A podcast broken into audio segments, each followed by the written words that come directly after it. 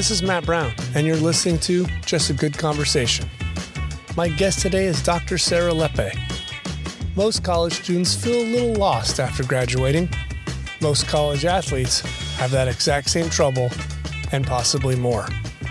Sarah started a company, Rebranded Athlete, to help with just that. We talk about the need for a pair of jump soles, bartending at the local hotel in town, and starting a company from scratch.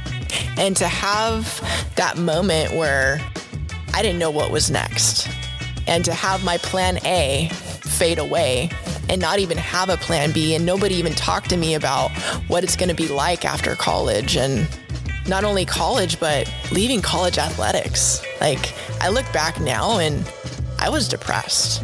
Like, I was going through some, some mild depression at the time that I, I wasn't aware of because that identity. I had been Sarah, the volleyball player, since I was eight years old. And I left Fullerton not even knowing who I was. I'm Matt Brown, host of Just a Good Conversation.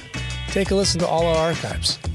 My guests have ranged from life coaches, professors, and Cal State Fullerton Director of Strength and Conditioning, Isaac Salazar one of the things people want to do, like when they want to train, they also want to eat better, right? And they look at things like, I should be eating this, I shouldn't be eating this, and they try to make, you know, they take everything out of their out of their pantry. They go buy all like grass fed organic. right. They go to farmers markets. They buy like the the best produce, right. and it rots in their fridge or it rots in their pantry because they do too much too soon. And the same thing with training. Like you do too much too soon, you can't you can't do that every single day for five, six, seven, eight, nine years. Like over time, you can eventually get there, but you don't have to do it right away in day one or day 30. You can make little tiny adjustments to get to 360 degrees, and you can do it two degrees at a time. Go to justgoodconversation.com for all our archives. Let's take a quick break for our sponsor before diving into my conversation with Sarah Lepe. I am sitting down with a doctor. Sarah, how are you? Doing great, Matt. How about you? I cannot believe I've got a doctor on the podcast. you sure do. you got a smile that's so great. How I mean, how are you doing doing? You know, life is great right now, Matt. I have been through so much and I'm at a point in my life where I am just so happy where I'm headed and looking back at where I, where I've come from and seeing you has been like a blast from the past. We're gonna relive those good old Cal State Fullerton days and well, I'm seeing you like an adult clothes. I'm used to you with like a number on I the know, front. right? Did you even recognize me when I came in? Barely. You Yeah. didn't have knee pads and matching shoes with the rest of the other six footers. Right. Yeah, you're doing good. Thank you. Yes, everything's doing great.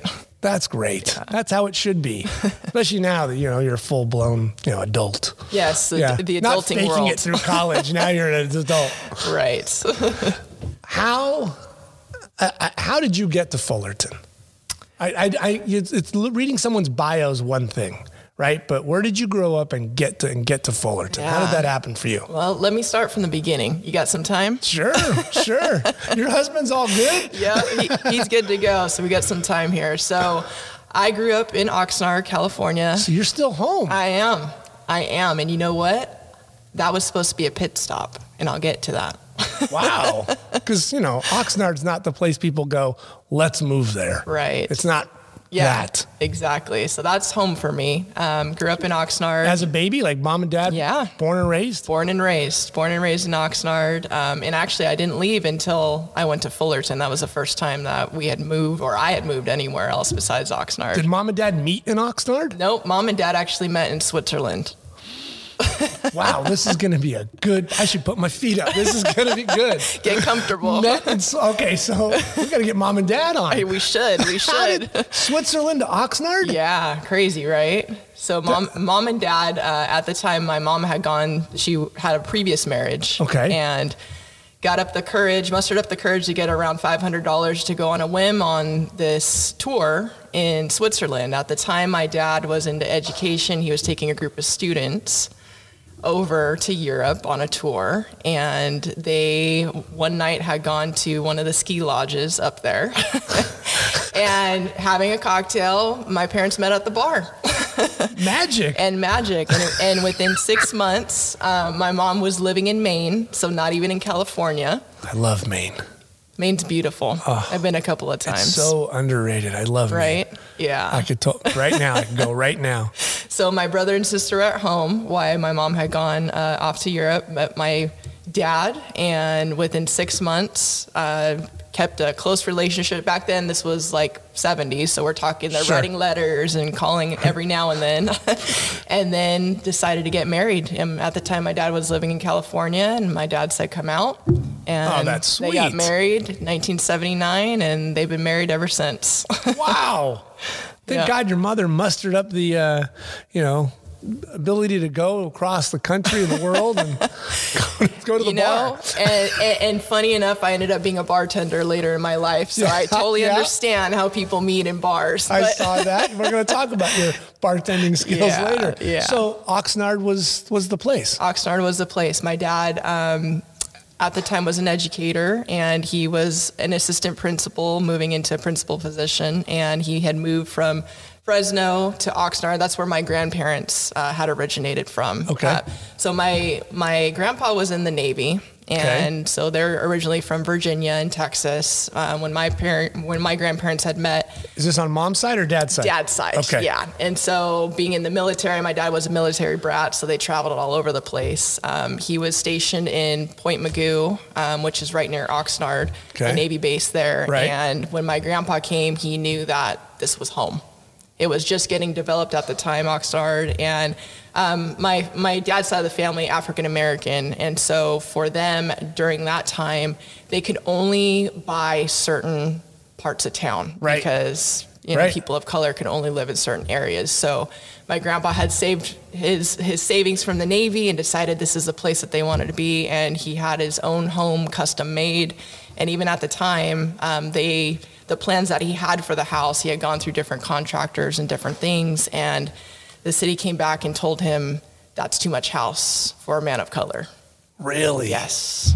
Is this Yes. late 40s, early 50s? Yeah, yeah, late 40s, yeah, into the early 50s. And so at the time, we, he had customized the house, finally got it to the way that he wanted it to be, the way that they would approve it to be. And then my grandparents, oh, they lived there until actually about 10 years ago when they passed away. But just, oh my goodness. yeah, so that's that's like the roots. right. Where where about now in Oxnard were they allowing people of color to live? So it was on the south side Okay. of Oxnard only. Okay. Uh huh. Yeah, and so it was either Hispanic or black could only have those certain communities Right. where they lived. Yeah, That's crazy. very crazy.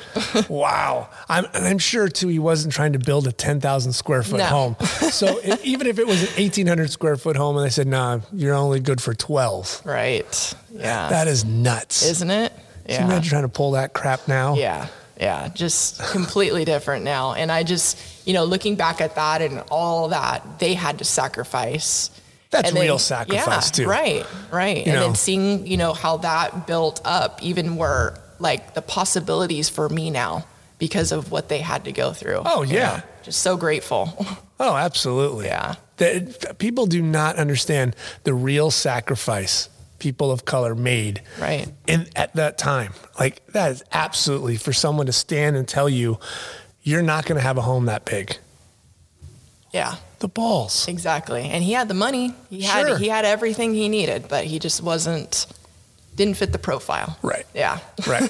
You're a south side of town. yes. Yes. So Yeah. did you enjoy growing up in a small area of Oxnard? I it's definitely not like Santa Barbara. It's not LA or the Valley. Right. You know, it's a it's a buy when you go into Santa Barbara. Yeah, and you know it's funny. A lot of people pass right by Oxnard and Oh, don't yeah. realize it's such a beautiful beach town. You know, is. It's like a well kept secret, really. Right. it's got that beautiful harbor and it's a beautiful beach town. Yeah. So we grew up um, with my parents. We grew up in a little small house. Um, when I was eight years old, my parents had enough money then to buy their own house because they were renting for a long time.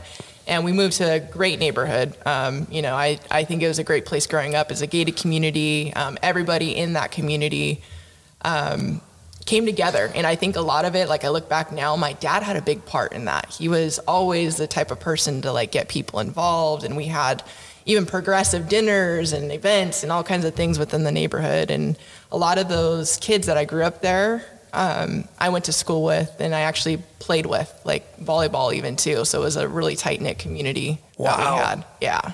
Was there any residual problem of being a woman of color at that time? Uh, for well, I guess for me because my so my dad's black and my mom's white, Right. so I was always bi- biracial, Right. and so growing up with that, I had a little bit of difficulty only because people would you know always ask me, well, what are you? Are you black? Or are you white? And I'm like, Yes. um, I'm both. yeah, you know, like, and, and I, I remember even as a kid, like having to fill out surveys sometimes, and they would, you know, ask you for your ethnicity, and it says choose one. And, and I remember I'm like, what do you mean choose one? Like, I'm not white and I'm not black. Like, I'm both of those combined. And there was never growing up like the option for mixed. right. Is there now, even to this day? Now there is. Because that's funny. I just filled out something the other day and I'm trying to think in my head, like, I guess, do you go to other if there's not? Yes, I default to other. Yeah. Right. Yeah. Because I just, one or the other just doesn't do it for me. Right. No, not at all. You're not Pacific Islander. You're not Native American. You're not, yeah, I'm Put other. melting pot Yeah. there. melting pot. Oh. So there was no issues like what your grandfather dealt with by the time you were a young girl. Not at all. And Oxnard is a very diverse community, and Very, I think yeah. I think that on top of it, like my husband and I talk about that a lot. Like we had great experiences growing up in the school system because they were diverse. You know, we had friends of all kinds of different nationalities and races, and and we never like I never really realized it. You know, until later when you know I I moved out and I you know went on different directions, and I came back home and even being an educator like just realizing that group of friends i had like we were all different races all That's good. different backgrounds and we all were striving for the same thing That's how it's supposed to be. There's nothing worse, I guess. I'm just going to say this. If you grew up and you only had all black friends, all white friends, all Hispanic friends, like there's so much more to be given in your life if you have all kinds of, especially when you're younger, when you're a kid, like all kinds of abilities to see stuff. right yeah Like I grew up in the barrio where I saw Mrs. Gutierrez like slaughter the hog, and we were going to eat it in a day or two, and it was going to be the best tacos I've ever had. Like those, those were the best times. Right If I grew up in Beverly Hills, it would suck. Get old. Yeah, Ah, yeah. my big pool again. right That's no yeah fun. and just have you know different cultural experiences Right. which you know and, and even now living in oxnard now it's it's very similar you know there's all kinds of different walks of life that are in that town and i think that's probably why i've stayed a little while That's good. That's good. Yeah. Now, did you find volleyball, or did volleyball find you? Um, I think it was fate. a little bit of both. Um, it actually. go, you're circling two boxes again. exactly, both. Yes. so um, my aunt was a big influence in my life. Um, she was a PE teacher, coach. She coached softball, basketball, volleyball, and Mom or dad's side? dad's side. Okay. Okay. Yeah. Yeah. And so she was. I was like her buddy when Was I was she little. athletic? She was athletic. Uh, Was she- mom athletic? mom was not athletic, and Was neither dad? was dad. So, okay, so I think I Dad's get it from sister. Auntie Pam. Okay. Auntie Pam wearing the athletic yeah, shoes. Exactly. And she um, she played basketball for Cal State Northridge back, and she'll tell you this back in the day. Right. and so her influence was always, you know, me being around her. And at the time, she was coaching high school because she was a PE teacher. And so she was coaching softball. So I used to be the bat girl for the softball team. I would go out there and help Wow. out. And then I was the ball girl for the volleyball team. and that's where I fell in love th- for the first time with the sport. I was five years old. And Now, why volleyball and not softball? Well, I think maybe for softball, I had a bad experience. Uh oh. Uh oh. Did you take a ball off the dome? Or? Well, yeah, pretty mo- almost, almost that scenario. I was going to get so there was a batter that was up. She had hit the ball. My job was to go and retrieve the bat, right? And I've done it tons of times. Retrieve the bat, brought it back to the dugout. So I was going to run after the bat. The umpire didn't see me, knocked me down. Um, I don't, and I, I'd have to ask my aunt because I don't remember. I don't know if I was knocked out or if I was just that shooken up by the whole situation. Crushed five year Yeah, old. but I think that was probably my first time of like mm, maybe not softball. Although when I was eight years old, eight, nine, and 10, I did play softball. I was pretty good at it too. Did you have any lingering PTSD from it or anything? Or? I did get hit a couple of times in the head with the softball. and I think from there, that was it for me. I was like, you know what, I'm going to stay, stay away from the hard ones and just lay on to, you know, maybe volleyball. The balls were a little bit softer. Right, so. yes. Yeah, that's, there's no reason to get knocked down Yeah. by a man with, you know, chest guard Right? face Yeah, mask. exactly, exactly. But when I was the ball girl for volleyball, I just I remember looking at the girls and seeing the ball go back and forth and just how much fun they were having. And when they would spike the ball, I was just mesmerized by it. And that was like my first exposure to volleyball. I'd never seen it before or heard of it Did before. it, did it ever get played at all at the beach there? you know, in Oxnard there's there's like maybe two sand courts and You would think beach, Yeah. water, right. beautiful people. Yes. Kind of natural. Right. Yeah. And no, no. And even to this day, like there's so much potential in just the city of Oxnard to have something like that. Now the the neighboring cities like Ventura, Right. yeah, have like big beach volleyball courts. We have leagues that go up there and participate and do that. But in Oxnard, there's not. Wow. Yeah. I don't. That's so funny. Mm-hmm. I would thought it was just it's natural. Like you would have just you're on the beach, throw up a net. Right. People will show up. Right. Yeah. So it's kind of rare, but Huh. So, did you start to become a tall girl as a young age, and that kind of Uh. influences volleyball, right? Because if you're if you don't get above five feet for the longest time, it's not really going to be your cup of tea. Yeah, that's true. I was kind of one of the shorties until about nine or 10. And that's when I started to have a growth spurt. Um, I've always had big feet since I was little. So I ended up. So you were a good swimmer. I was Okay. always a good swimmer. Yes. My dad always used to tease me and say, "Oh, you brought home another stereo today." When I bring home the shoe boxes, you know, just like messing around with me. My good old dad. He's going to let you have it anytime. He is. He is. Yeah. That's love. It is. Yeah. It is. He was always, you know, making me laugh somehow and making light out of things. Sure. Yeah. But um, no, it probably wasn't until I was about 10 or 11 and I started to have a growth spurt. And then I did realize I was taller than all my friends. And I, so when I was exposed to volleyball at the age of five, I started to play at the age of eight. So remember I said I Right.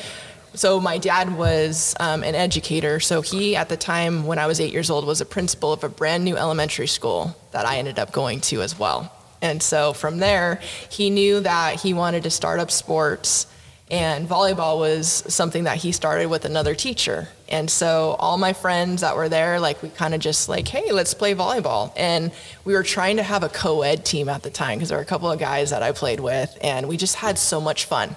And um, being eight years old, it was like, this is great. Like, we're going to have a co ed team. And then we found out we couldn't have a co ed team, it could only be an all girls team. And at the time, there were no boy, like, leagues for boys in volleyball in our town or in our in our county. It was like the weirdest thing. So the guys would still go out there and they'd play with us, and and we just we started getting better, better and better. Sure. Why not? Yeah, So they were segregating the boys out. No, not not playing with the girls. yeah. No league for the boys. That's unfortunate, you know. Again, more potential sitting there Exactly. in Oxnard, just waiting. Exactly. And the funny part is that that group, we went all the way through from fourth grade, fifth grade, sixth grade. We played together. We went to state every year. Uh, we never won state. And you're getting taller. Yes, at the time, getting taller.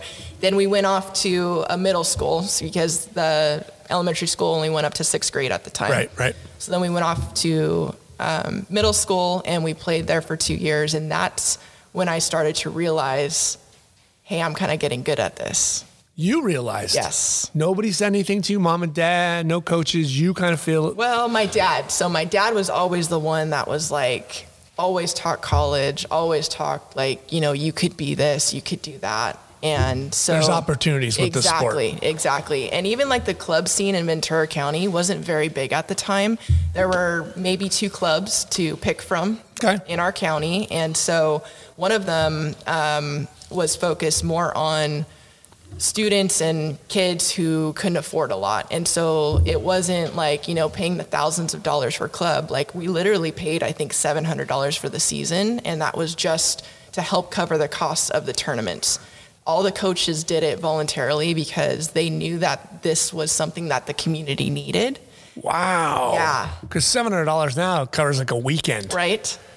It's Yeah. ridiculous how much youth sports cost. Yeah. Holy Christ. Yeah, so so fortunate. Um, you know, there was a coach. His name's Jerry Ornelas that was part of uh, Ventura and was the founder of Ventura West Volleyball Club. So that's the very first club that I had played for, and I played for him and a couple other various coaches, and that was the first time that I started getting exposed to other competition when we would go and travel and I'd play and we'd see and I'm like, man, look at these girls, look at this competition. Like I want to rise up to that level too. So we started playing and So some competitive juices started oh bubbling. yeah, oh yeah, oh yeah. I, I finally realized like, wow, like I want I want to compete. It wasn't just oh okay, let's just go play volleyball for the weekend. Because that happens. There's It a lot of kids, they just go out and they're just doing what their other friends are doing. right, and then Now, I Uh-huh. did you have brothers and sisters in the house that were playing sports with you? So my my brother and sister are from my mom's previous Right. marriage, so they're 12 and 15 years older than I am. Okay, so, they weren't playing yeah. volleyball with you. I mean, they No, were- they weren't. And so when we had moved to our new house, that's when my brother and sister moved out on their own. So I grew up with them like half my childhood. Right. Um, See, and there wasn't that inner competitive beating your brother or beating your sister at whatever. yeah, not so much because they were they were always that much older than me. Right. So your competition really came or competitiveness came from the sport, It not did. not in the house. right. Fighting for who's Although gonna we did fight. Yeah. I'm gonna say it but was they're just- 15 years older than you. That's not much of a fight. Exactly. When you're five and he's 20, it's he's being kind. Right. He can pick you up, put you in her way. yeah. and- Well, now we're all the same size, so well, it's going to be all come around. Yeah. At some point, he'll be, you know, very elderly, and then you can really pick on right, him. exactly. Yeah. So the competitiveness was in your own body, your own fire. Yeah, it was. And and so every year there was a big tournament up in UC Davis. It was like the volleyball festival. This was like the big thing for all clubs. And so my 7th grade year that was my first time being exposed to it and I was just like Whoa, this is crazy. It was like a full, huge convention center that had all these volleyball courts. And then you had like these elite teams that came in. And mind you, you know, we're like low budget team. You know, we had probably like a parent that had created the um, the shirts for us, and we didn't have like the fancy uniforms like everybody else, and we're we're showing up, and I was just like, "Holy crap! like this is this is big time." It's a big event. yeah, and We're not in Oxnard no, anymore. not in Oxnard anymore, that little town. and they had, you know, this welcoming event that uh, I believe was at um, where the Sacramento Kings play. okay. Yeah, up there, and so everybody got, Wow. was able to go in, and you know they'd say Ventura West, and we go out with our signs, and everybody would be, you know, Screaming and screaming and like, yeah. yelling, and and I remember there was um, an Olympic athlete that was What year is this? this was oh my goodness, this was probably ninety seven.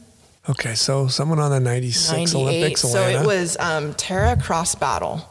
Okay. and she was there being interviewed just kind of like doing like a welcoming for us and i remember at that moment i'm like wow like an olympic athlete is here talking to all of us about this and telling us like we can you know strive and do our best and be you know be the best we can be during this tournament and she's giving us all this pep talk and she i'm must have been just a just a, a goddess to you guys looking up. Totally. Full grown, blown volleyball woman. Yes, yes. And just looking at that and, and thinking, and, and I think that was the first time that I was like, huh, I want to be like that. I want to be somebody that other people look up to and other people admire. And so I think that's when the first seed was planted for me to take volleyball to another level.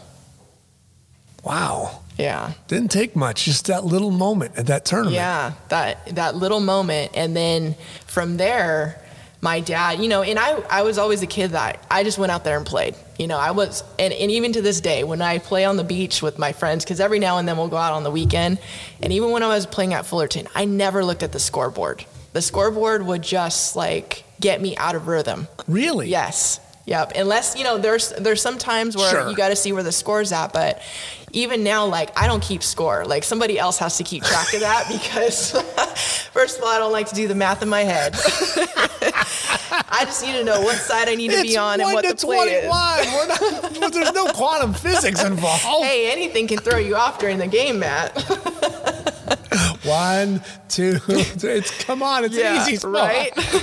but that's how how narrowed my focus has always been when I'm on that court. Like I'm worried. I'm worried about the moment. I'm not worried about the play that happened behind us, the play that's before us. I'm worried about that moment and what Really, I'm gonna at, do. at that early age, you were you were seeing that. I was starting to see that at an early age. That's that is very maturely Right. impressive. Like that's just unbelievable because a lot of times that just doesn't happen yet. Right, right. Yeah, and, and so and even like the surroundings, like my dad was telling me, he's like, oh, he's like, well, I talked to a couple of the recruits that were in, you know, in the stands, like they're interested in you, and I was like, what are you talking about, dad? And he's like, yeah, no, like college recruits are already starting to talk to me about you, and this was seventh grade.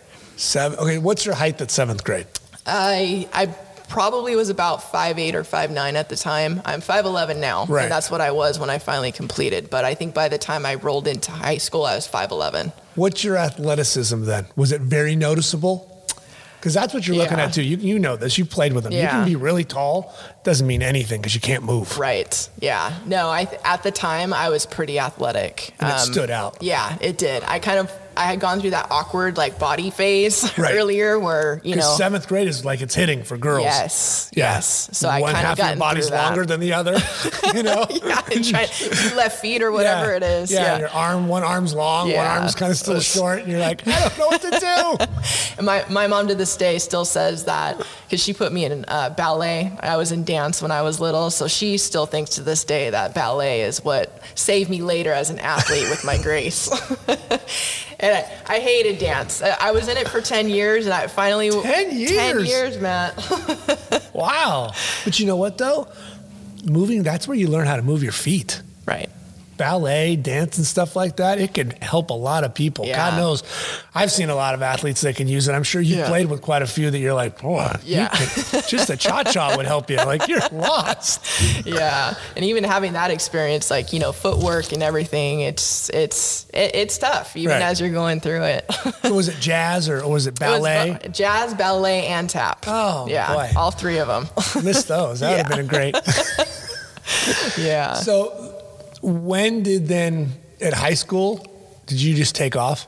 I did. So by my eighth grade year, that's when I started. The momentum was really starting to go. And then when I got into high school, um, so I went to Oxnard High School. That that program at the time, so the high school had been around for years, but the program was definitely in the building years. Um, brand new coaches who had only been there for a couple years, and we were in the Channel League, which was like the elite league um, with that, within the county. We were playing Santa Barbara, Dos Pueblos, like all these big name schools. How many high schools are in Oxnard?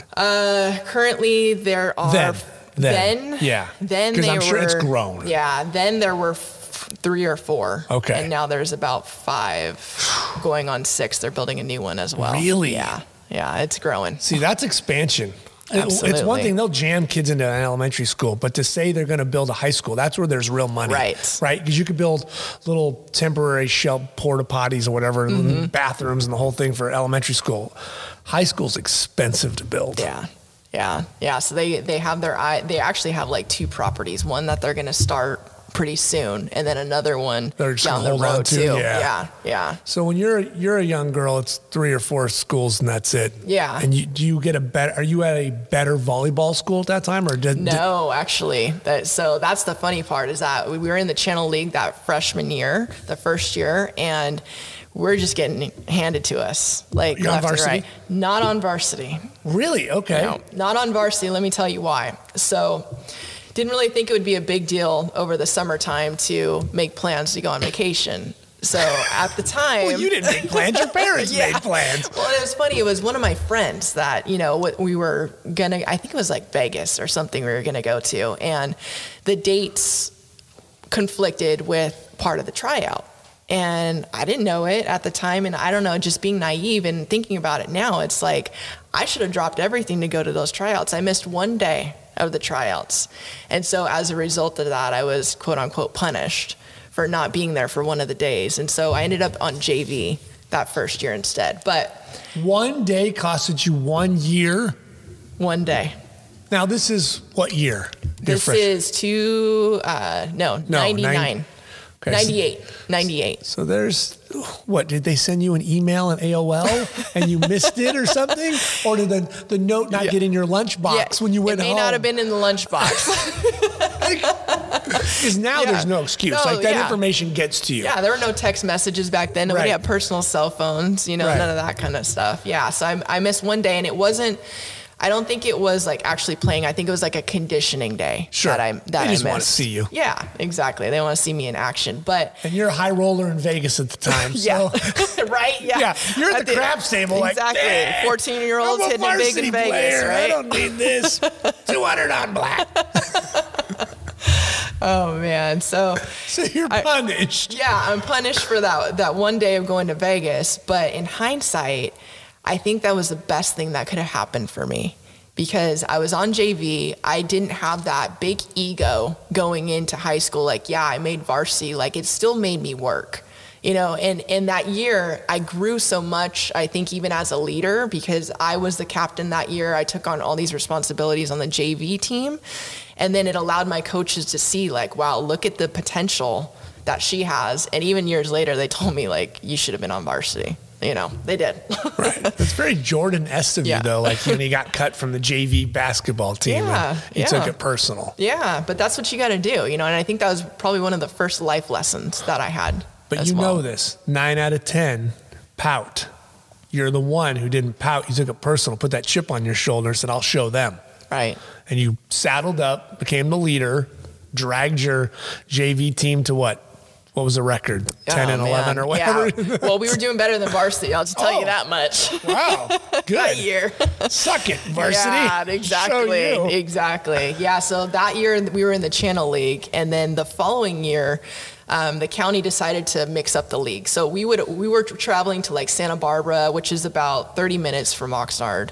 Um, On a and big they- yellow school bus. Yeah, That's right. fun. and they decided decided to make the leagues more local. So now, now we were playing Ventura. We'd play um, Hueneme, like Le- Buena High School, like all these high schools that were closer to us. So now we were in the Pacific View League. Okay. And so from there, that was my first year being on varsity. And from there, we won the championship that first year being in that league. And for the next 13 years, Oxnard High School continued to win the, the Pacific View League every single year from the foundation that we set in that first year. Well, aren't we a pillar? I had no idea. Yeah. I was sitting with such royalty. Oh, yes. Doctors, one thing, but a pillar of the Pacific View League championship Yes. run of 14, 13 years. 13 years. Greatness. Yeah. yeah Wow. Yeah. It was pretty awesome. Um, but one thing I want to bring up too is that, you know, going back to that co ed team, remember I talked Right. about. So once we got to high school, those guys, it was now their turn to finally play. There was, a, there was a league there for was a league for them. And and the great part is that um, one of my dear friends i've known him since fourth grade alfred reft um, he was a huge part for us growing up because he had always helped coach us. Like he was there since we were you know in the fourth grade helping to coach us. And by the time we got to high school he was also on the men's on the boys team but he helped during the off season, coach us on the sides, help run the drills, helped co-coach even like the fresh, the frosh soft teams, and he went on to play for the men's national team, Wow. which is you know just to to have grown up with somebody to have so much love for the sport, and now he's at uh, USD U- University of San Diego. Right. He's um, the assistant coach over there, but just to see his whole journey start with us as being those fourth graders, and even for him being told he couldn't play in a league. Right. he was 10. All he wanted to do was play. Yeah, I when I played in well, when I was in high school, they didn't let boys play volleyball because they said point blank, girls play volleyball. So we did not have a league, or they did not let you play volleyball in the gym. Yeah. that was that was, and the girls won state, and they were really good. No, boys don't That's play volleyball. That's so crazy. I know. Now they played it at Huntington Beach, they played it at Capo Valley, but North Orange County, no, girls. That's girls yeah. sport. Yeah. And it's, there's so much potential for, for guys on this sport. Yeah. But you know this, even collegiately, only like a third of the schools Mm-hmm. is compared to women. Like there's 300 in Division One, and there's 40 on the men's side, Yeah. and they have to combine Division Two and Division One for the NCAA tournament Right. because there's so few. Yeah. Huh. Yeah. So that's, you know, part of the high school experience. And Now Just- there's a gem I discovered in your high school experience. oh, what'd you dig up? Yeah, the 11 foot hallway. Mm. Yeah, tell me about this because I read the article and everything, but I want to hear it right from you. So, okay. Going back to that day that I missed for conditioning. When you were in? Vegas, you keep forgetting. Oh, come on. So conditioning is a huge part for Oxnard volleyball program. Um, I veered to say that we probably could have taken on the track and the car- and the cross country team because we were always running. That's just our coaches during that time. That was his thing. That was their big thing. You know, we would run three miles before practice. We'd have to go like go and run a mile and a half, go touch the end of the light pole, and come all the way back. Like that was just What you guys run to uh, Vandenberg Air Force Base and back? Like, they always wanted to make sure that we were in shape. Jesus. And so um, one of the one of the guys that um, I had gone to elementary with, he had a huge growth spurt when we were in high school. I, I think he ended up being like six four, six five um, at the time, and so there was this huge walkway as you got into the gym. And every day we'd walk in, you know, his name was Eric, and he would just, you know, jump and touch it and like no problem, Effortless. effortlessly. Bastard. I'm still waiting for that growth spurt, by the way. You mentioned about high school. I'm still waiting. Still waiting. Maybe one day, Matt. Yeah, it'll come. Oh my god. Um, and so there was one day we were in the gym and he, you know, had done it a couple times and my coach, Coach Rice at the time, she looked over and she's like, "Okay, Morrison, you need to try doing that." And I was like, "Why?" you know, I'm like, "I'm not going to touch it." You know, and she's like, "No." She's like, "If you touch that, she's like, you don't have to run a single set of lines anymore in this gym." And you're a freshman at this time? I'm probably a sophomore. sophomore. Sophomore at the time. okay. And I was like, okay. So everybody's like, yeah, Mo, go for it, go for it, go for it. And by the time, by the way, my last name used to be Morrison, so that's why right, everybody yes. called me Mo. And I'm like, all right, let me try. So I backed up and I I ran to approach and I probably missed it by like three feet. and Now, I'm are like, you full full 5'11 at this time? Yes, at the time So I you had am. your spurt, too. Yeah, I had my Damn spurt it. as well. And so I was spurt. like, I'm like, all right, let me try it again. And so I went and I probably got a little bit closer. Two and a half feet. Two and a half feet. and so, and I, and I looked at the coach and I said, I'm going to touch it. And she looked at me and she's like, okay, I bet you can't. and I'm like, She just saw you. yeah, Okay, exactly. kid. Yeah, she knew. And I'm like, all right. So at the time, um, Jump Soles, I don't know if you remember those things back in the day. I laughed so hard. So jump soles were just coming out. And for those of you who don't know what this is, it's like this little contraption that you put, you know, on the on the ball of your foot, and you put them on there. So basically, it's almost like you're walking in heels, and it's supposed to help increase your vertical. And at the time, I was doing chores for my parents, different things, uh, and this was almost towards summer. And I told them, I'm like, look, I really want to buy these things because I want to not only prove a point to my coaches, but I also want to increase my vertical too, because it's just going to help me with volleyball. Now, where did you see these? Even in like, was it in a volleyball Oh man, it was probably a volleyball magazine, Okay. like an ad. Right. I know that I In saw back in there. I'm like, Volleyball those are exactly what I want. And, Right. And um, we, I had also seen them. Uh, I think somebody like actually no, it was the basketball team at Oxnard High School had some jump soles because they used to use them too. And I was like, those are exactly what I want. so I did all kinds of yard work that summer. Just in to, heels? yes, in heels to to get enough money to buy the, the jump soles. And I, I remember just working my butt off in the back, pulling weeds, you know, mowing the grass, doing all kinds of stuff. And I finally got enough money. How much were they? They're like hundred bucks Were they at really? the time. Yeah, and that was back then. Like that's expensive. Still is now. Yeah. My kids came to me for a pair of heels. I tell them go to hell. and my parents were like, "We're not buying those for you. You know, if you want them, you know, you earn them." I'm Yeah. like, "Okay." So I did, and, and at the time, I think you had to like stuff an envelope with like the order form and put your check in there or money or whatever it was, and I mailed it off, and then probably like three, Four to four, six weeks later, right, Six yeah. weeks later, they finally arrived, and So you I- get a midsummer by that I time? get a midsummer, like before we're starting to do the conditioning and stuff, right? So I got him in, and I remember just being so excited to put him on. And then I'm pretty sure my parents, when when they came, they're like, "That's it," and I'm like, "Yeah, that's what I worked for." They're looking at like, what?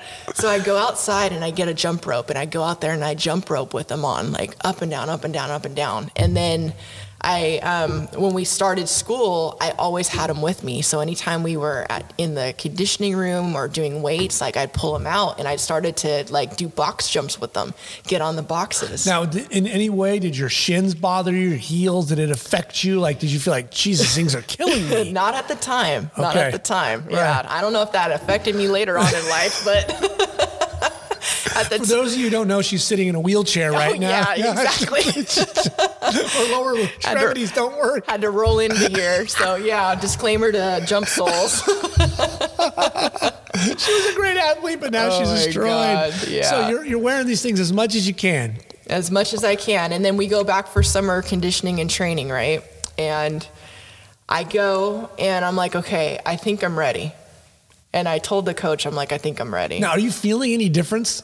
I'm feeling stronger because over even over the summer, I'm doing my own weightlifting type stuff. I'm doing push-ups, sit-ups, all that kind of stuff to On your prepare on my own. Now, why? Did you just feel like it was time? I felt like it was time, and I and I think too because I knew colleges were starting to watch me, and I knew I had to do something different. Were you skinny? I was. Okay. Yeah.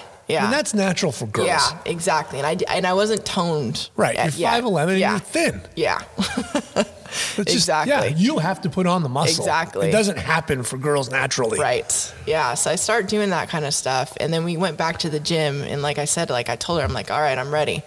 So I go back and I run and do the same approach I did before. And I touched it. And she looked at me and she's like, do it again. So I run back and I run up and I approach and I touched it. And she's like, one more time. She didn't believe me. She didn't believe it. And She thinks you're doing some Yeah, illusion right, trick, like right. some, you know, Vegas yes, musician. yes. And so the third time I run, I approach, I jump, and I touched it. And everyone, all my teammates are like applauding, like just so excited because they knew that that was something that I had worked so hard for. And so she looked at me and she said, Well, Mo, she's like, for as long as you're in the Oxnard girls volleyball program, you don't have to run another set of lines. And of course, this was like the best moment, right? But I looked at her and I said, No, thank you, but no. I'm going to pass on that opportunity. Those little inverted high heel clip on, whatever you want to call them, gave you two and a half feet of more vertical jump. Mm-hmm. Why were you not the poster child for that thing the rest? I should have You should have blown your career of, of eligibility and been the poster child. Right? Only if there was YouTube then. Right. Can you imagine? Oh, man. Now, I mean, that Oh, my God. you would have went viral. Absolutely. Could have been. You, first, it starts out with you like seeing the ad in the magazine, and then you're out there clipping and hedging and mowing. Right there's your time lapse. You write the letter. It comes in the mail. You get it all done. Like it would have been a great YouTube Yeah, story. Maybe it'll be a movie one day, oh huh? Oh my! It's going to be in your bio.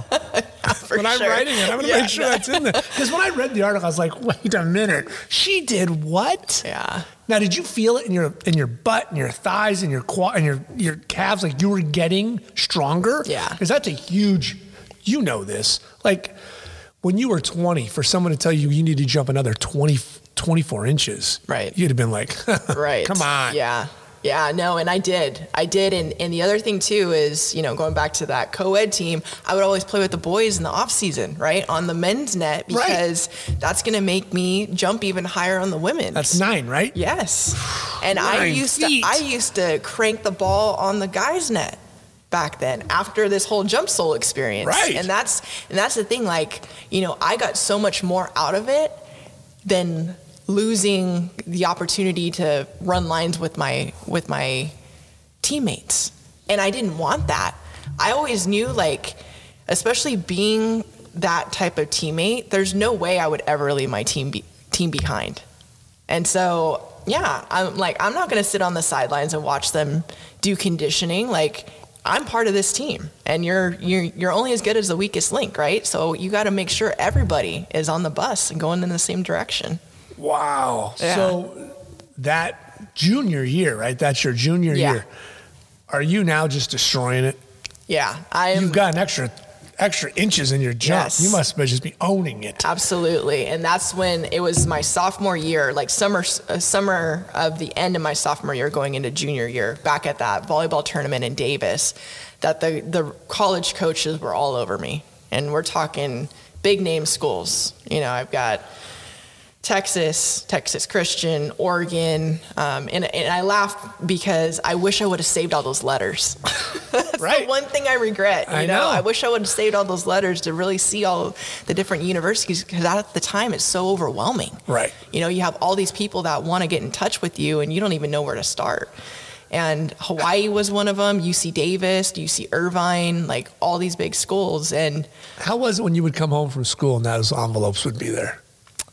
You know, From the mail. it was pretty awesome. It was. And and I, I remember like every Because your face is lighting yeah. up like it's still like you're still 16. Yeah, And you're, you know, like you're waiting for that package, right? Right. Every day after school, I would go to the mailbox, like, "Ooh, who's next? You know, who's gonna Right. send me something next?" there's that rice owl or that Yes.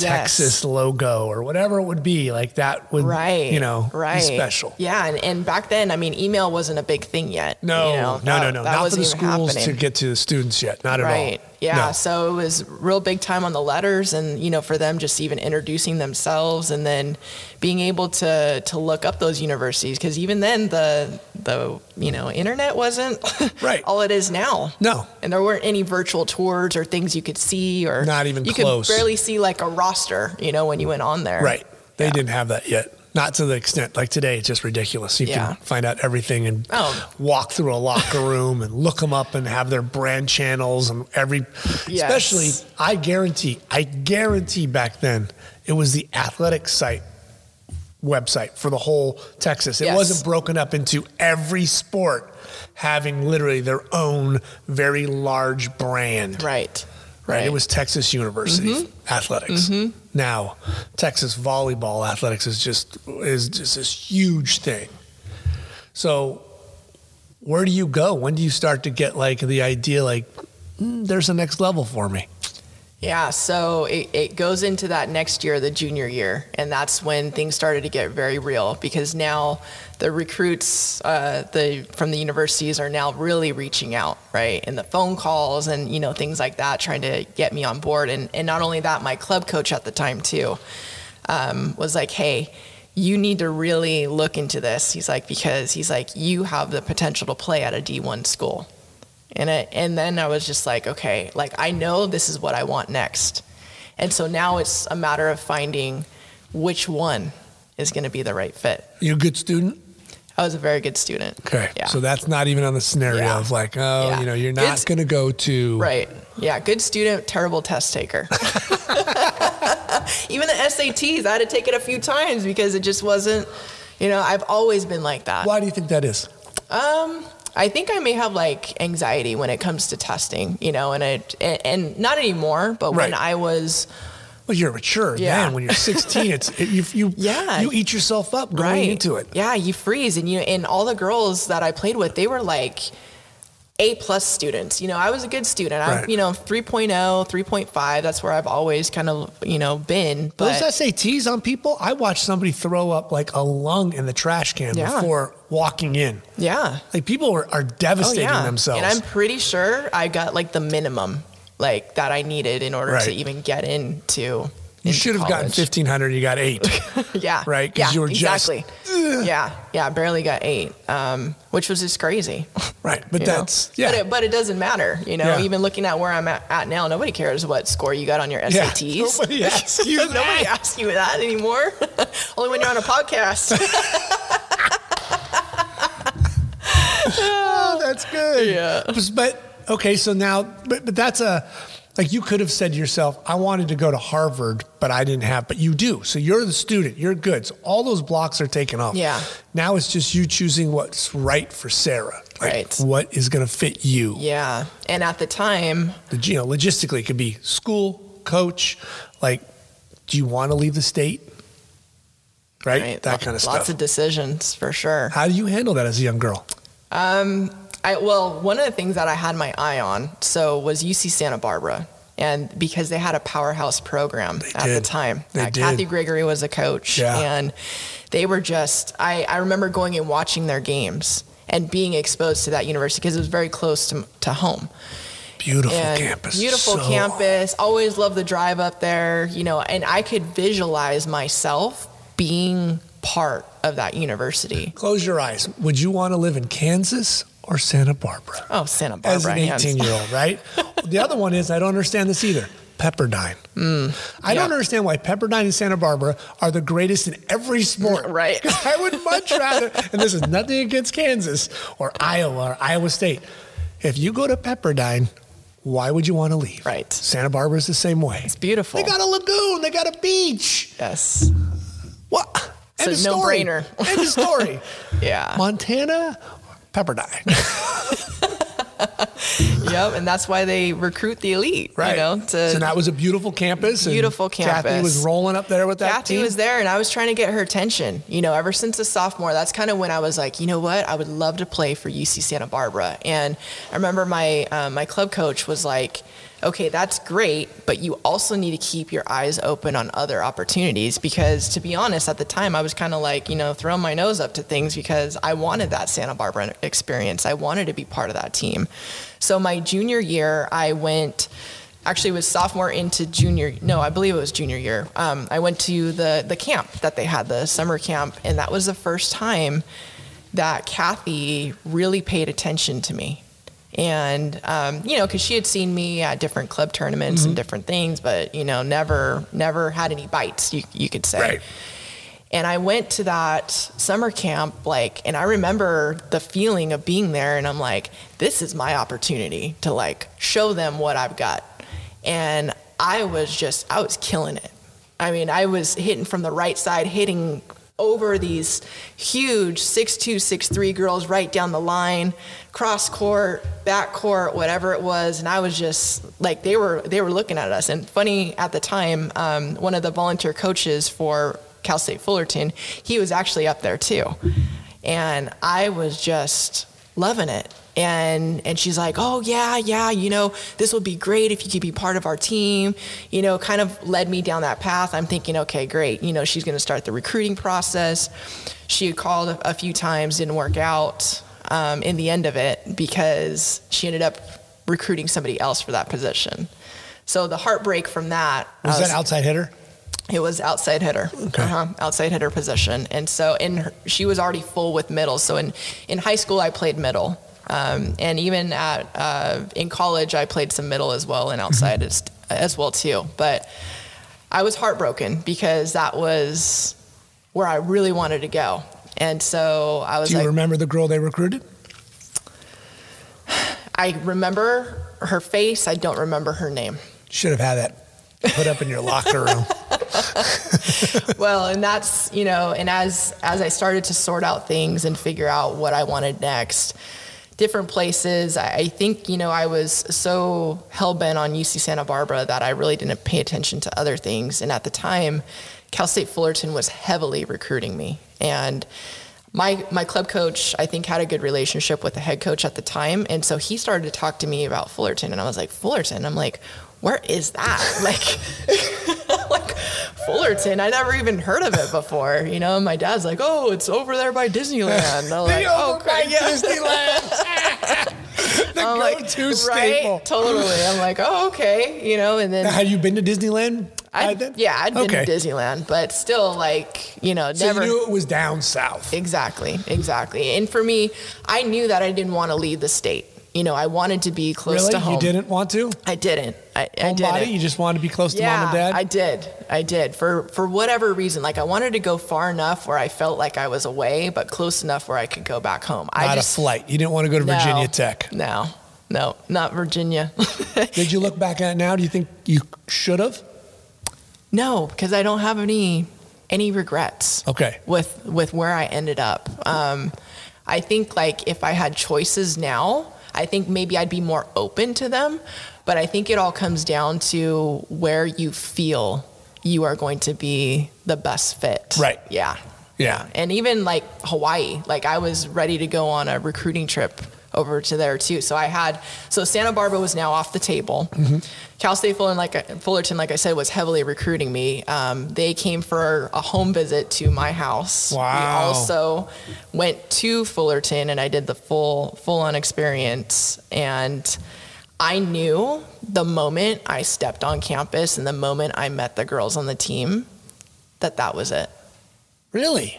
And I knew, and because you know it's usually like an overnighter type Right, thing, yep. right? And so we had gone. It was in the fall, and they were having like a three three day tournament for whatever they were hosting at Cal State Fullerton. So I ended up staying um, overnight with the girls, um, and my parents stayed in a hotel Uh-huh. all that kind of stuff. And I just I felt that same sense of community like I had with those high school girls growing up together. Wow, that's nice. I felt the same way with the Fullerton girls as soon as I got there. Who was on that trip? Do you remember some of the girls? Yeah, so um, Krista, Krista Beberness was there, um, Kim Levy, Yes. um, Megan, B, B Holcomb, and uh, Katie.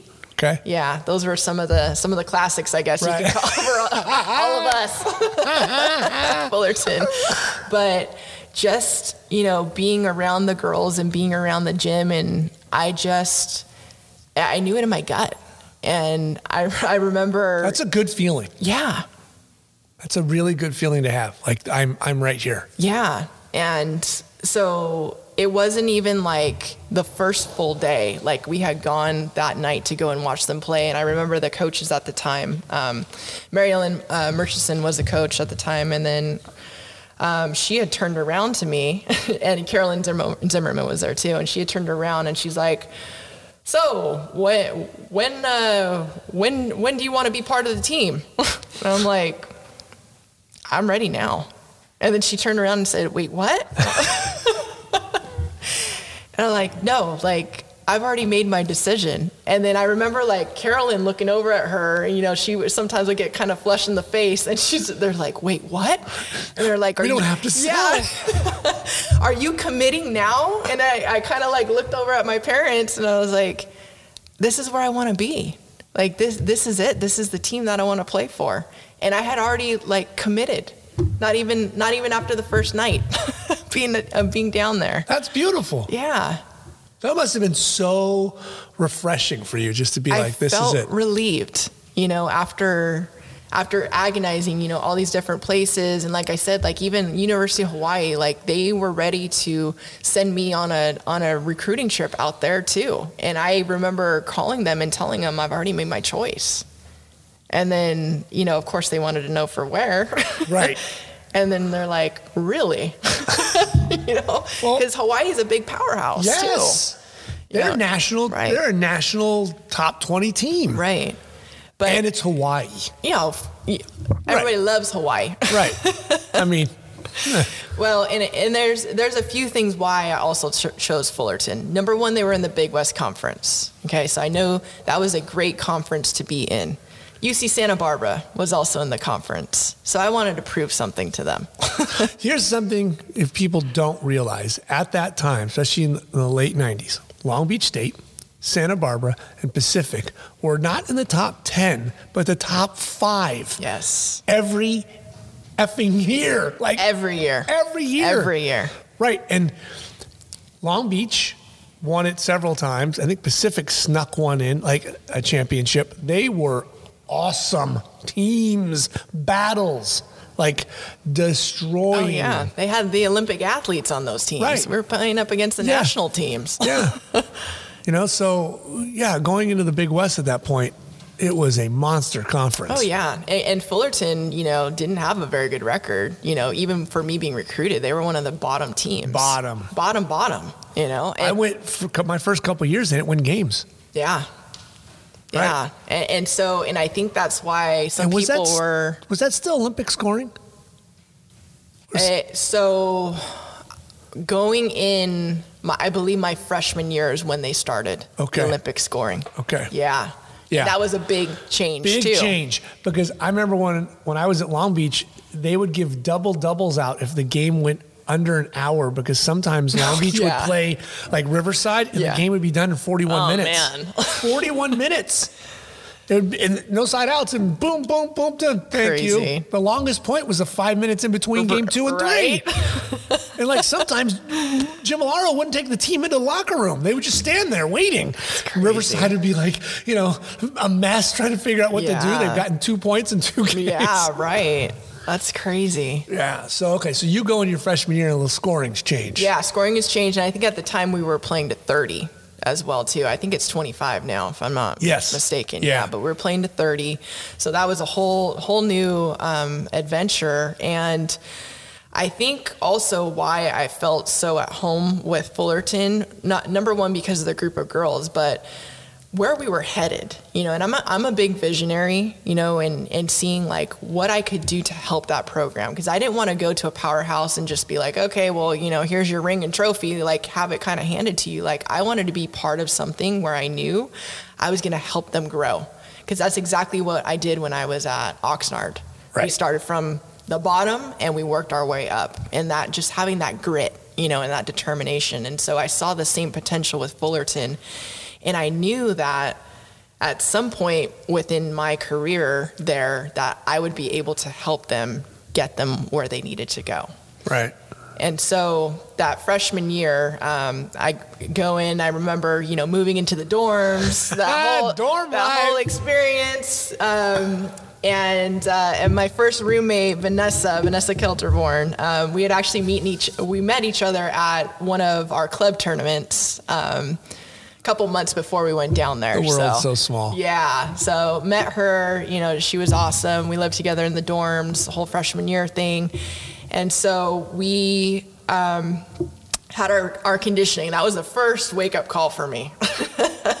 With our, Mike was his name, our, our, our trainer, and we were doing um, The strength and conditioning coach, Yeah. Mike. Uh, I know Mike. Yeah. Yeah. And so our summertime conditioning, that was a huge wake up call. I mean, I thought I was in shape, but no way. Really. yeah.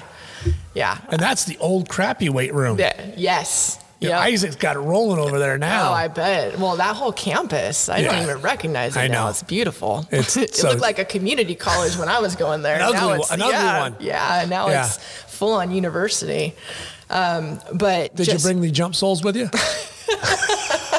Mike told me to leave them at home. he had something Oh for you. man, you know I ended up throwing those out because there was that research that came about like how bad they were for your knees. so I was like, nope, you know what? Those are gonna go. You had the stadium at that point. You were Yes. probably working we were your doing ass the off tight nose. You know, we I know tight nose. I'm like, what is that? A breakfast cereal? Like I didn't know what it was. Oh, you found out real quick. I found huh? out real quick those tight nose, and then doing um, the you know hundred yard dashes in the on the soccer field out there, and then plus this is summertime we're talking right, so Mm-hmm. Yeah. it's July in Fullerton, and we're talking it's 110. You're getting your tan on. yeah, and I'm coming from you know beach town of Oxnard, where in the summertime it's June breeze, gloom. little breeze. Wear a little sweater. Yeah, totally. So this girl's not used to this weather. I'm stripping clothes off. Like, Yeah, what totally, the hell? I'm dying. totally. And I remember just going to those conditioning practices and being so tired afterwards. And that's what we had to do during the summer was condition, go play a little bit of volleyball, and then go back and you know knock out. that's what we would do. Wow. Did you feel your body changing with that kind of conditioning? I did. I did. You know, like muscles I didn't know I had. right. And because now you got a strength coach who's actually like, you know what? We're gonna do some deadlifts. And you're like, whoa, whoa, whoa. yeah. I, I, I don't know if I could do that. Right. And those double days, you know, that was my first time ever even hearing about what those were about. And those were just, you know, something like not only physically challenging, but mentally as well. And that was my first taste of the mental side of the game at, at that level. Did you take to it? I did. I did, but I, you know, it was hard. But you know, of course, you even just trying to use the restroom, and you're just you could barely Yeah, even sit on the toilet because Yeah. you're so tired. I Just stand. and sore. yeah, I'll find a way. yeah, yeah. But that the mental side of it, you know, prepping yourself. You had that first morning three hour practice, and maybe you had conditioning or you had conditioning in between. Um, and then preparing yourself for another three hour in the afternoon, you know that Oh, really this is pre-Gastronome, so you don't even have the the eating area yet. Oh no, we're That's on our right. own. I forgot. That's no, we not. had. You know what we had? What, what was across the street? yeah, but it wasn't like the. You know what Yeah. I'm talking about right Oh, now. yeah. That place is a, Yeah. Mm-hmm. a facility for the dorm life. Every athlete and everybody living it, Yeah. it just devours that place. Yeah, no, we So were. didn't have that. we had uh, Del Taco, Taco Bell, all that kind of stuff. You know. All that good food. yeah, yeah. Pepe's. I think. Oh yes, Pepe's. Your face lights up like you've eaten there many a time. Many times. if you're a Titan, you know exactly where Pepe's is. Yeah, In-N-Out's right there. Yep, for Yeah. sure, for sure. So that first year, did you take to a different kind of volleyball? Yeah, it was. You know, it was fun when I first came in, and we were doing the summer, um, summer just playing for fun. It was great, and then we got into the double days and then regular season.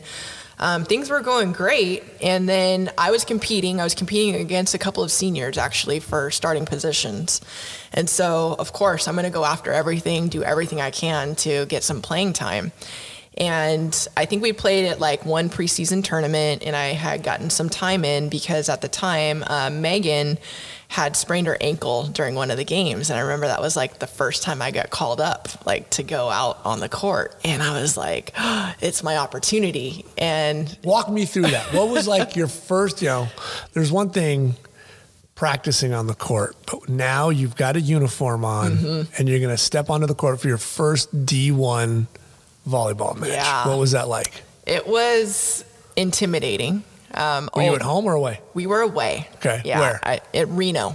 Okay. Yeah, Reno, At the Big Nevada. Waller Arena? I think it was a small, the smaller Okay. gym at the time because it was a tournament that was going on. Okay. That's when Megan was hurt, and so and, and it wasn't expected. Like I didn't think I was going to be playing that game or anything like that. Were you mentally Mentally, I was there. Okay. I was, and I had a great experience. I did. I went in, um, and I went back to serve, and I remember the assistant coach at the time was giving me the signal of where to serve on the court.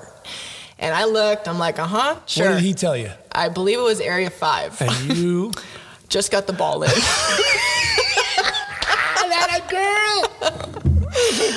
over the net. That's all over the net. That's you know, and so and and I went back and I served and great, and I went back and I served great, and then the other team had called a timeout, and I remember we had gone back and and Anthony was the name. He came over to me and Anthony's like, he's like. Did you see the signal? I said, Yeah, I saw the signal. He's like, You do know what area that is, right? I said, Yes, I do. And I said, I'm just trying to get the ball in. Like, but something between my head and my arm and my hand don't register To- five. Totally, totally. So went back out, served again, and I think um, we got the side out because the other team had uh, had laid down a kill. But um, I remember going up to the front, and I think that's when it finally hit me when I was playing front row. Now you're the net. Holy crap! Yeah, Yeah. like this could- is real. Yeah, you could smell the other girl, like Yeah. right there. And it was, I wouldn't say it was an outer body experience, but I think I did realize at the time, like, wow, like, I made, like, I'm here now. Like, I'm playing D1 against all these other girls. Who like, was the team? I should remember this, but I don't. It's got to be in the biopic. we can't just make up some fake school. I know. I really don't Forrester remember. University. We got to know. I know. I really don't know what right, we're gonna have to university it was. We'll look it up Damn and it. see what it What kind of was. a lousy podcast, Herm. I should have this research Come first on, Matt. game. Yeah. and I I remember. got the jump soles in. That's what everybody hey, wants to know. Everybody wanted to hear about the jump soles. so was it a decent first year for you? It was um, up until the point of I think it was a week after that I blew out my knee. You blew out the knee. Blew out the knee. So what is it with these freshmen blowing out knees? right. So I was we were at practice and I was going back. It was um, it wasn't a slide, but it was a right side set, and so it was a sweet set. Let me tell you, it was one that was like money, like right at the net. I knew I was just gonna kill the ball, and I did, and I bam, whack the ball. I came down because I was so close to the net on my right foot, and my knee buckled from underneath me, Goes outside. and it goes outside, and I go down. And when Did I, you hear a pop? I heard a pop, I felt a pop, and I felt the pain. Nothing like that before. Never. And I had, like, my senior year in club, I started to develop a little bit of tendonitis in the knee. So even at Fullerton, they were like starting to tape it That and stuff like nothing to that. the jump sole, I'm sure. right? Again, Man, now in you're the- making me yeah, second guess in those the jump class soles. action lawsuit. I don't know why you're not thinking of this. I should have applied for that. Yeah. You didn't see that on TV after hours? Oh my God. If you've ever used these shoes, please call Anthony, the attorney. yeah, right. God. So yeah, Sore knees, diarrhea, and liver spots.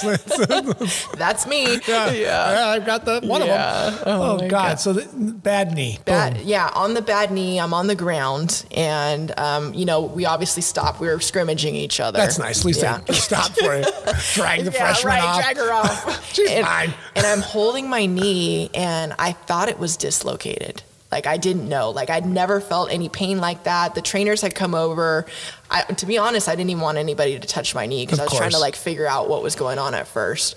And then I realized I still could move my knee, and so they picked me up off the court. And at the time, we had like this um, homemade box with carpet around it. Those were what we used for like I the drills. those, yes. And so they laid me on that State school. state up and coming state school. Yeah, right. And At the Pac-10, they actually had velvet. It was a velvet box. I'm probably. sure they Was- did, yeah. probably in Pepperdine as well, right?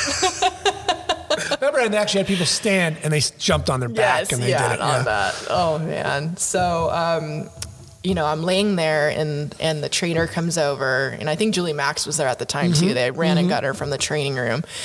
And they put ice on it immediately because they didn't know what was going on. Yeah. And so, you Control know, the swelling. of course, you know, I'm crying and I, I, I don't know what's what's happening, but all I know, I'm done. It hurts like a son of a bitch. Yeah, I knew. I knew at that point I was done. And so they get me over to the training room. I'm hobbling over there, and then one of the other trainers, um, they put me up on the table, and then they uh, take my knee, and there's like a way that they can test, Mm-hmm. you know, to see if your ligaments are still there. And so they grabbed my my good leg, my left one, and they did the test, and then they grabbed my right. And you could just see, like, as soon as they did the test, like, it was gone. so I didn't even know what an ACL, LCL, MCL, PCL, like I didn't know any of this stuff. like I have what in my knee? Yeah. I thought it was a knee. Yeah. That's it. Yeah, exactly. And, and I'm like, so it's not dislocated. And they're like, no. Why were you so worried about the dislocated part and not the terms of ligaments? Yeah, I don't know. Was that just scary? Yeah, I think it was just. Did you I ever was just- dislocate fingers? No, I'd never dislocated anything. So what's the fear of dislocation in your mind? That that's the end all be all. Probably because I thought they're gonna have to pop it back in place. Oh, and I've seen other people, you know, with that have, right. have Shoulder, the hand, the knee. yeah, Yeah, exactly. It sounds ugly. That just Yeah. big pop. Yeah.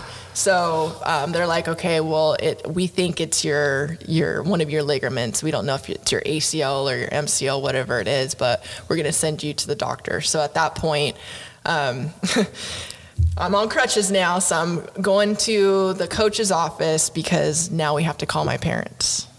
Oh yeah, we gotta call mom and dad. This is pre-smartphone, right? Cell phone. Did you Yeah. have a cell phone at that point? I did. I did. Okay. I had a cell phone, but of course it was in the locker room. Sure. And so we went to um, the head coach's office and we sat down and then they dialed and they're like, okay, there you go. And I'm like, all right. And then my mom's like, what happened? You know, because she already knew like if the coaches are calling, you know, what's going on. Right. And I'm like, My baby, I Yeah. just you've only been to school for four months Yeah. and. And she's like, Are you okay? And I'm like, No, I'm not okay. Like, and she's like, Do we need to come right now? I'm like, No, like, I hurt my knee. You know, and then right away, like my mom started to cry, like on the phone, and It's then my baby. yeah, of course, and my dad, you know, was on the phone too, and I told him, you know, what happened, you know, how and that I had a sweet, sweet kill before I went down. but Your dad's like, yes. Yes. Great, yes. good job. Yeah, but it was so early in the season, you know, and, and now Yeah, I what, finally, late August, early September. yeah, early September, and I finally had that opportunity to play, you know, unfortunately, because Megan was hurt at Right. the time. She was recovering from a sprained ankle. I just remember I hadn't had photos of you yet Yeah. because you know I have a checklist and it's like, Right. oh, new kid. What? What? What do you mean she's on crutches? Jesus. yeah, yeah. So, um, so I went to the doctor, um, and right away, you know, they they He knew. knows. Yeah, he knew it was He gone. giggles. So they gave me this huge brace, like one of those. I, you know, this is back in the day. They they have all kinds of advanced technology now, but this is one of those straight braces. ones? Yeah. Yes, where you can't even bend your leg. Right. The baby blue Yeah. interior. Yeah, exactly. All of that. And so I'm on crutches for a few weeks um, until it starts to heal a little bit. Heal or they want the swelling to come down? That too. So it was um, it was also the MCL. So the MCL heals on its own. Okay. But the ACL was going to require surgery. So they wanted swelling to go down um, before doing surgery, and so it was all the timing with that and getting all that organized. So to make a long story short, I didn't um, have the surgery until November. okay. So a couple months, um, but I did pool workouts. I did all these other things that I could do to kind of help myself. And it's funny because I have, um, I do have a picture of me underwater um, when I was doing the training and stuff like that, and you can see like my quad muscle just totally deteriorated from that, and that was like. Oh my God! Like I'm gonna have to get that strength back Right. in my leg again. And you're young, so can you imagine when that happens to you when you're older? right? Yeah, I was just read 18. this. I know. I just read this. Right? I'll be 50 in a couple months. That after 40, it was some weird number, but after 40, a man loses 1% of his muscle mass uh, every year. Oh, wow. But if he works out, like I work out, like I have young boys, so I'm working out with them all the time. If you work out like five times a week, weight training, and a man after 50 takes one week off, it's equivalent of a 20 year old taking six weeks off. Wow. Right. That's how quickly as you get Yeah. older, your muscles are like, okay, we'll see Right, ya. So you're a young, Yeah. vibrant 18 year old girl, and the Yeah. quad goes, whoop, see ya. Young and first injury first like big injury. Like i never never had an injury like that before. So that and that was tough you know. I i remember like being with my um, you know some of my teammates and they were so supportive. Like and that's why i'm talking about like why i went to that team. Like they if I if i didn't have them i don't know if i would have come out of that again and back on the court. How did school work? Did it suffer or did you okay? i did okay yeah i was still fine That's the Um, mental side of like yeah. still having to go to school because there's another side Right. of you. You're still a student athlete. Right. So you got to get to school and do your work. and- Exactly. And, Zoom didn't exist. So you had to get your ass to a class. Yes, crutches and all. And Right. that, that was the best part is that I had handicap parking at Cal State Fullerton. But you're living in the dorm. Yeah, but you could still get closer. we used to be able to park in the Well- 30 minute parking in front of the gym. That was golden. and parking was actually closer because that was before the student union. Yes, yes, yeah. And so, and because I was, and because I there's was, an upside. I got handicap parking. hey, I was, I um, was the go-to person for the team because everybody knew I had the handicap placard. We got to take Sarah with us at Cheston Park. Well, and because I was, you know, quote unquote handicapped, um, two of my teammates at the time, I actually left the dorms and went and lived with them for a little while, just so that they could help me. You know, and Really? Yes, I did. I Did did. you feel that disabled? no, but I think just I don't know, like you know, dorms are dorms, Right. They are. and and I know the dorms are different now because then it was like there were like six people Uh-huh. in the in the place. Yeah. It was just too much for me with my knee and everything and having to focus on me and then plus roommate issues, you know. Right. I was like, let me just go and live with a couple of the girls for a little while. And so I did. And that that was a big bonus to them, They, of course, with the handicap parking. You know, we got front row parking and uh, we're able to, to get to practice in class in a timely manner. Now, do you have your mindset on majors at this point? Did you go into Fullerton going, I want to be a major of? Yeah, so I did. I went in um, knowing that I wanted to be kinesiology major. I wanted to be a physical therapist or be an athletic trainer. And so being around that training room, especially after being injured, because I was in there all the time. I was a frequent flyer, you know, getting, you know, the ice I needed, getting the treatment, all that kind of stuff. And I was looking around and I, you know, just saw the trainers around feet and everything. And I was like, this is so not for me. So, so why did you think it was? Where did you see the appeal? Because I I wanted to be around sports, but I didn't really know. Like what I wanted. I Could have been an equipment manager. I mean, yeah, but they didn't pay much. they didn't have to do a feat. this is true. This is true. Yeah, and I and and I also had thought at one point, especially being around my aunt, being the PE teacher. Okay. Okay, maybe I would get into something like that, but Okay. I knew I wanted to major in something having to do with sports, and so I defaulted to that. And having that experience that first year, and then also having to focus on academics, I was just like. I don't know if I want to do kinesiology. Let me go back to something, and I see now what I was comfortable with because my dad was an educator. My aunt was also an educator. I'd always been around school, and I had always, you know, been exposed to what the classroom was like, the school environment. So I was like, you know what? Maybe I want to be a teacher. And that's what kind of started that. And I also had roommates that were getting into the same kind of thing. So I think I was Child development. yeah, right? I was kind of influenced by that and defaulting to something that was comfortable for me. That's interesting that the injury opened up the door for you to see that it wasn't for you. Yeah. What happens if Sarah doesn't get injured? You're dealing Yeah. with taping ankles and, you know, rotators. Yeah. And who knows? Popping fingers back Yeah, into place. Exactly. Exactly. Right? It might not have been unappealing to you. Right. Yeah. And that could have been a whole nother route. So that sweet set actually made you become a teacher. Yep. Blame it on that sweet set. yeah. So, I mean, so then you just change. You're like, that's it. I'm flipping. Yeah, I flipped, and it was it was the next year. So I had redshirted that season. Um, I came back in the spring um, of 2002, and it was hard.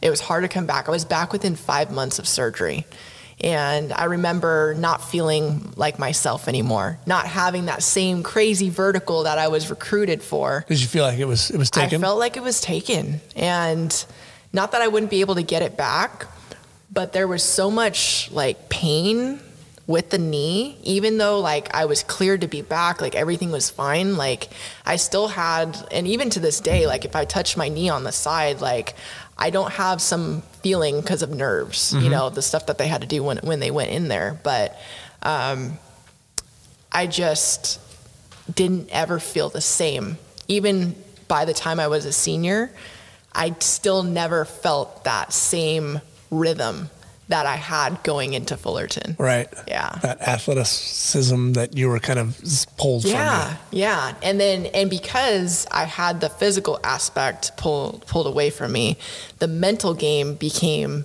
so much harder too. Because now it now wear on you? It did. It did. I str- I, I struggled tr- tremendously. Can we say depression in a bit? Like it kind of felt like you weren't whole? Yeah. Yeah. You know, I, I think it's probably like mild depression, you know, and knowing that I came to Fullerton to, you know, make the program better. And now I've had this fallback, this setback. And now I'm struggling mentally with like even having that confidence in myself again. It's funny how I can see it sometimes with the athlete where they're supposed to be this person, they come in, an injury happens, Mm-hmm. and you, they go from being this good to losing 30%, and they only get 12% back. Yeah. That 18% is the difference, Right. that next level difference. and then I, you know, and then you also wonder, what if I didn't get hurt? Right. Right. Like where where would I be in, in Every practice, every now? time you're alone. Yeah. You know, Yeah. every time you're washing up, you touch the side of that knee and you're like, oh, Yes. God damn yeah. you. Yeah. Yeah. So that was, uh, you Did know, it feel like you failed yourself or the knee failed you or you did not know how to cope with the failure of the injury? I think I didn't know how to cope with it, you know, and I, I, I had a good support system. It's not that I didn't, Right, But, but it's still yeah. on you. Right. Yeah. So many people could tell you so much, like, Sarah, you're fine, you're great, Right. we love you. yeah. And it wasn't until we started working with Ken Ravizza That's what I was going to say. that things started to change. How much time did you spend with Ken? Oh man, Ken, I was a frequent flyer in his office. I would give up my left hand to have him on this Oh, podcast if. I could. I know.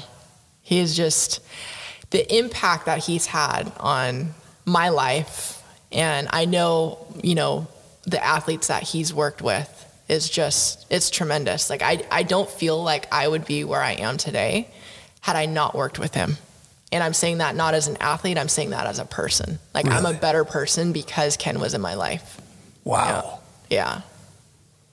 Wow, that's great. Yeah. So he really did help you out He there. He did. He did. You know, getting back on, and uh, it's funny. You know, I had uh, one of my teammates on my podcast, Yeah. Carly, um, and we were talking about this in 2002. That's when we were starting to, you know, pick up the pieces from that crazy year, like for me, and then going into the fall, we were a young team. We had lost our seniors and juniors, and it was a building year for us. And the fall of 2002 was the hardest year, but it was my favorite year.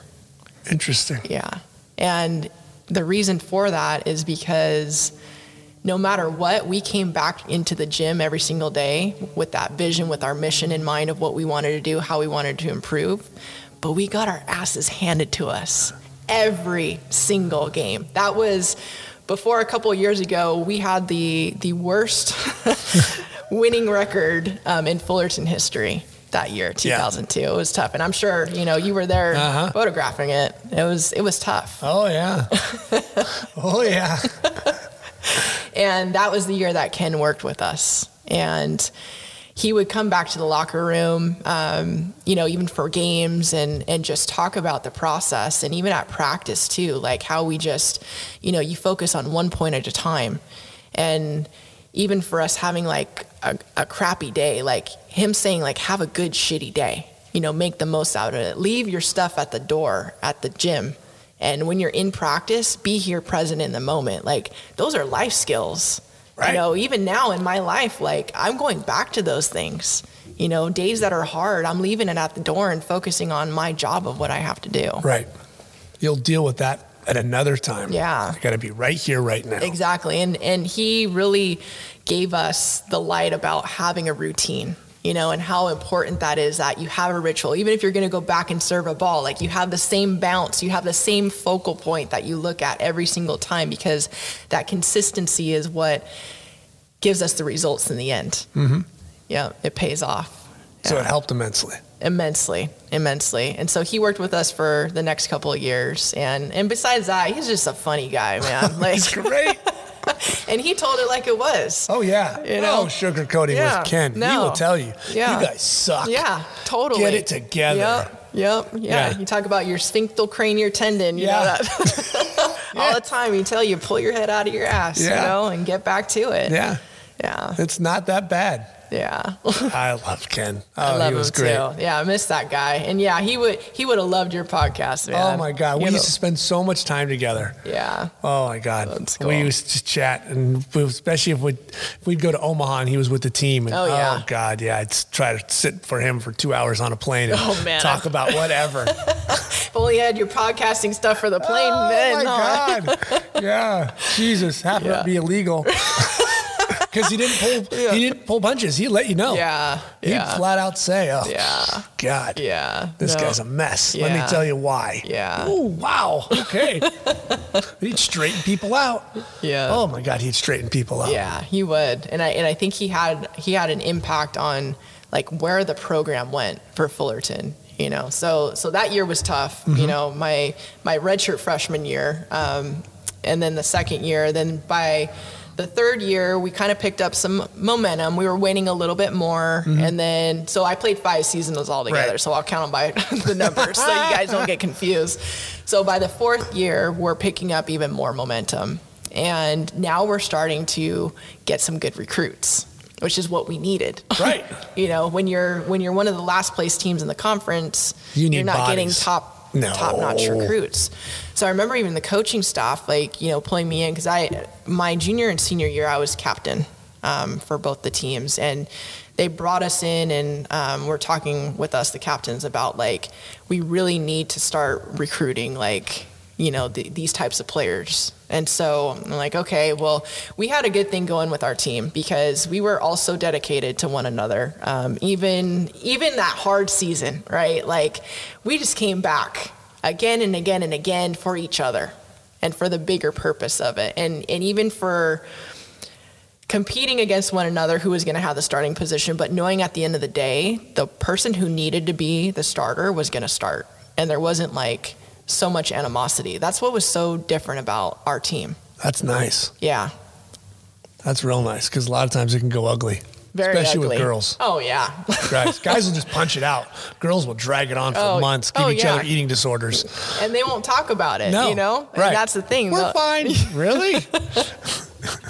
Yeah. That's not her name. yeah. Yeah. So by by my senior year, we had a really good recruiting class. Good. that was going to come in. And um, when I finished, we were, so when I began, we were bottom conference. When I finished, we were mid conference.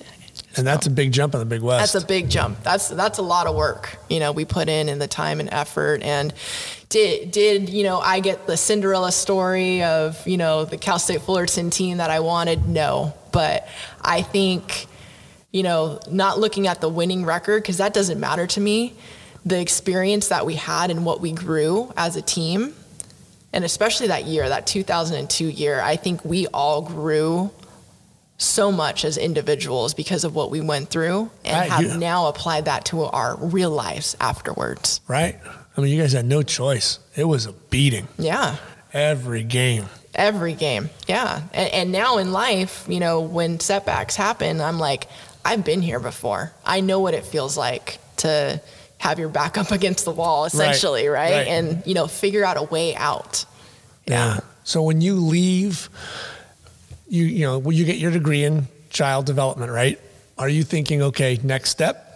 Yeah. So next step, I wasn't really like I knew I was going to get that degree in the end, right? Right. And I I did want to stay in Orange County, but let's be honest, it's too too expensive. Oh, yeah. There's no way. And remember, I was recruited with that class. Everybody was gone already, Right. You know. you're, they're you're Yeah. they're you're gone. Yeah, so they're one of them's off playing in Europe. Other ones have moved home. They're going to grad school. So I'm, you know, still at Fullerton. And then by the time I'm getting ready to graduate, it's like, well, I, I guess I'll move back home because I know I knew I needed to go to the teaching credential program in order to even be a teacher. Right. And so, because I was that fifth year senior, I finished the fall season. Spring season, I go in and um, just helping out if I wanted to, but I'm taking fun classes, you know, things I want to take, a couple major classes, and I'm partying, you know, because that's that's what you do. Right. and so I wasn't really focused as much as I should have been. And this was the first time that, actually, the first semester that the Cal State system had initiated the plus and minus for grades. Oh wow! So I they hadn't, forgot. yeah, they hadn't done that. So it was always a solid grade to either get A, B, C, whatever Right. it is. And now it's like you can get an A minus, you know, or B minus, whatever it is. And so one of my major courses, I ended up getting a C minus. Whoops. Oopsies. So that C minus is equivalent to a D. And okay, didn't think anything of it because it's a C minus, right? I didn't know at the time that it was equivalent to a D. So mind you, I have my academic counselor, I have my athletic counselor, and then of course me, who's into partying and doing everything else and not, you know, worrying as much about grades. Okay, great. I we're getting ready for graduation. I'm already like packing up my stuff, getting ready to move back home. Went through the whole celebration, the pomp and circumstance, moved all my stuff back home, had this big huge party with all my friends, family. It was it was great. And a couple weeks later, I'm expecting my transcript to come in the mail. And, you know, it kind of reminds me of the days that when I was home going to the mailbox, when's this, you know, transcript coming? Because I'm all excited. And so I open up the mailbox and I open up this letter, and I remember it was yellow. It was like bright yellow, the paper. And probably because it was like a triplicate or something. and, and I, and I open this letter and it says, We're sorry to inform you, but your degree has not been conferred. You, ha- you have not graduated and you have to make up the class that you got a C minus in. And I just stopped in my tracks. Like I didn't even want to go back to the house. I and I, I read it again and I I just started crying. I was like, you have got to be kidding me. Like I've moved back home. I'm ready to go to the credential program. I put in five years at Fullerton, all the stuff I've gone through, and I have a high school diploma. Like that's all I have at the moment. I don't even have a college degree. Wow, what a punch in the face. Yeah. Not even the gut, right in the face. Just reality, you know, setting in. And so I I'm go, an adult. Yeah. in an adult world, and they don't care. and nobody cares you know and, and i left you know i left fullerton like you know things were fine The- Sure. i left everything was great you know the the program everything was wonderful they put my jersey in a frame you know thank you very much for your mm-hmm. service on your way but nobody really talked about life after sports either we weren't having those conversations No. And so to go home and then to get that slap in the face i was like oh god what what am i going to do now so i go home and i What am I going to tell these people that I'm living with? Right. Mom and yeah, dad. the people, exactly. So I'm like, I'm going home and I walk in and my mom's like, What's the matter? Right. Obviously, it looks like you just blew out your knee again. And I walk in and I'm like, read this. And then they're like, What happened? And I'm like, I got a C minus. And they're like, okay. like, you know, not a, not a big deal. And I'm just like, I got a C minus. I didn't graduate. And they're like, what do you mean? I said, read the letter. So they read the letter Again. Again. This- yeah, the second paper's being yeah, read more the than the second Bible. time. The second time.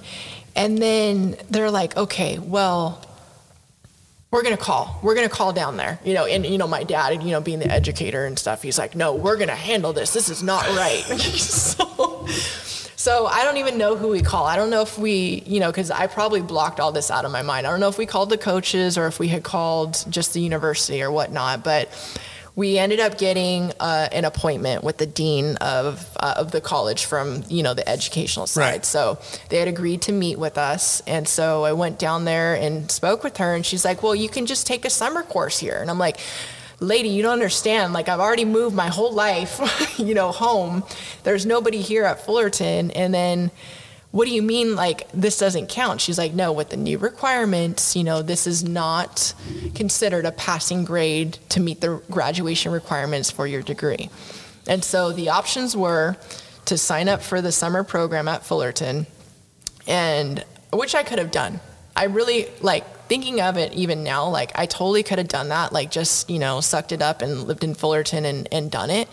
But I think I was so ashamed Sure. And I didn't want to come back and like, you know, all all the girls I had played with that were still on the team, like, what is she still doing here? Yeah. Like, why is she Six still year yeah, senior, right? huh? Yeah. It's Animal House for you all of a Totally. sudden. I'm moving into the dorms. So, yeah, like she's back. You know, I could have been a, been a resident advisor or something at that More point. than that, you could have been part owner, Francine. Yeah. Yeah, so that base is closing and they're opening right? up. They're opening up new places. yeah. And you know, I just I didn't want to do that. I just and maybe it was my pride at the time or whatever it was, but I just didn't want to do that. So I'm like, okay, what are the other options there?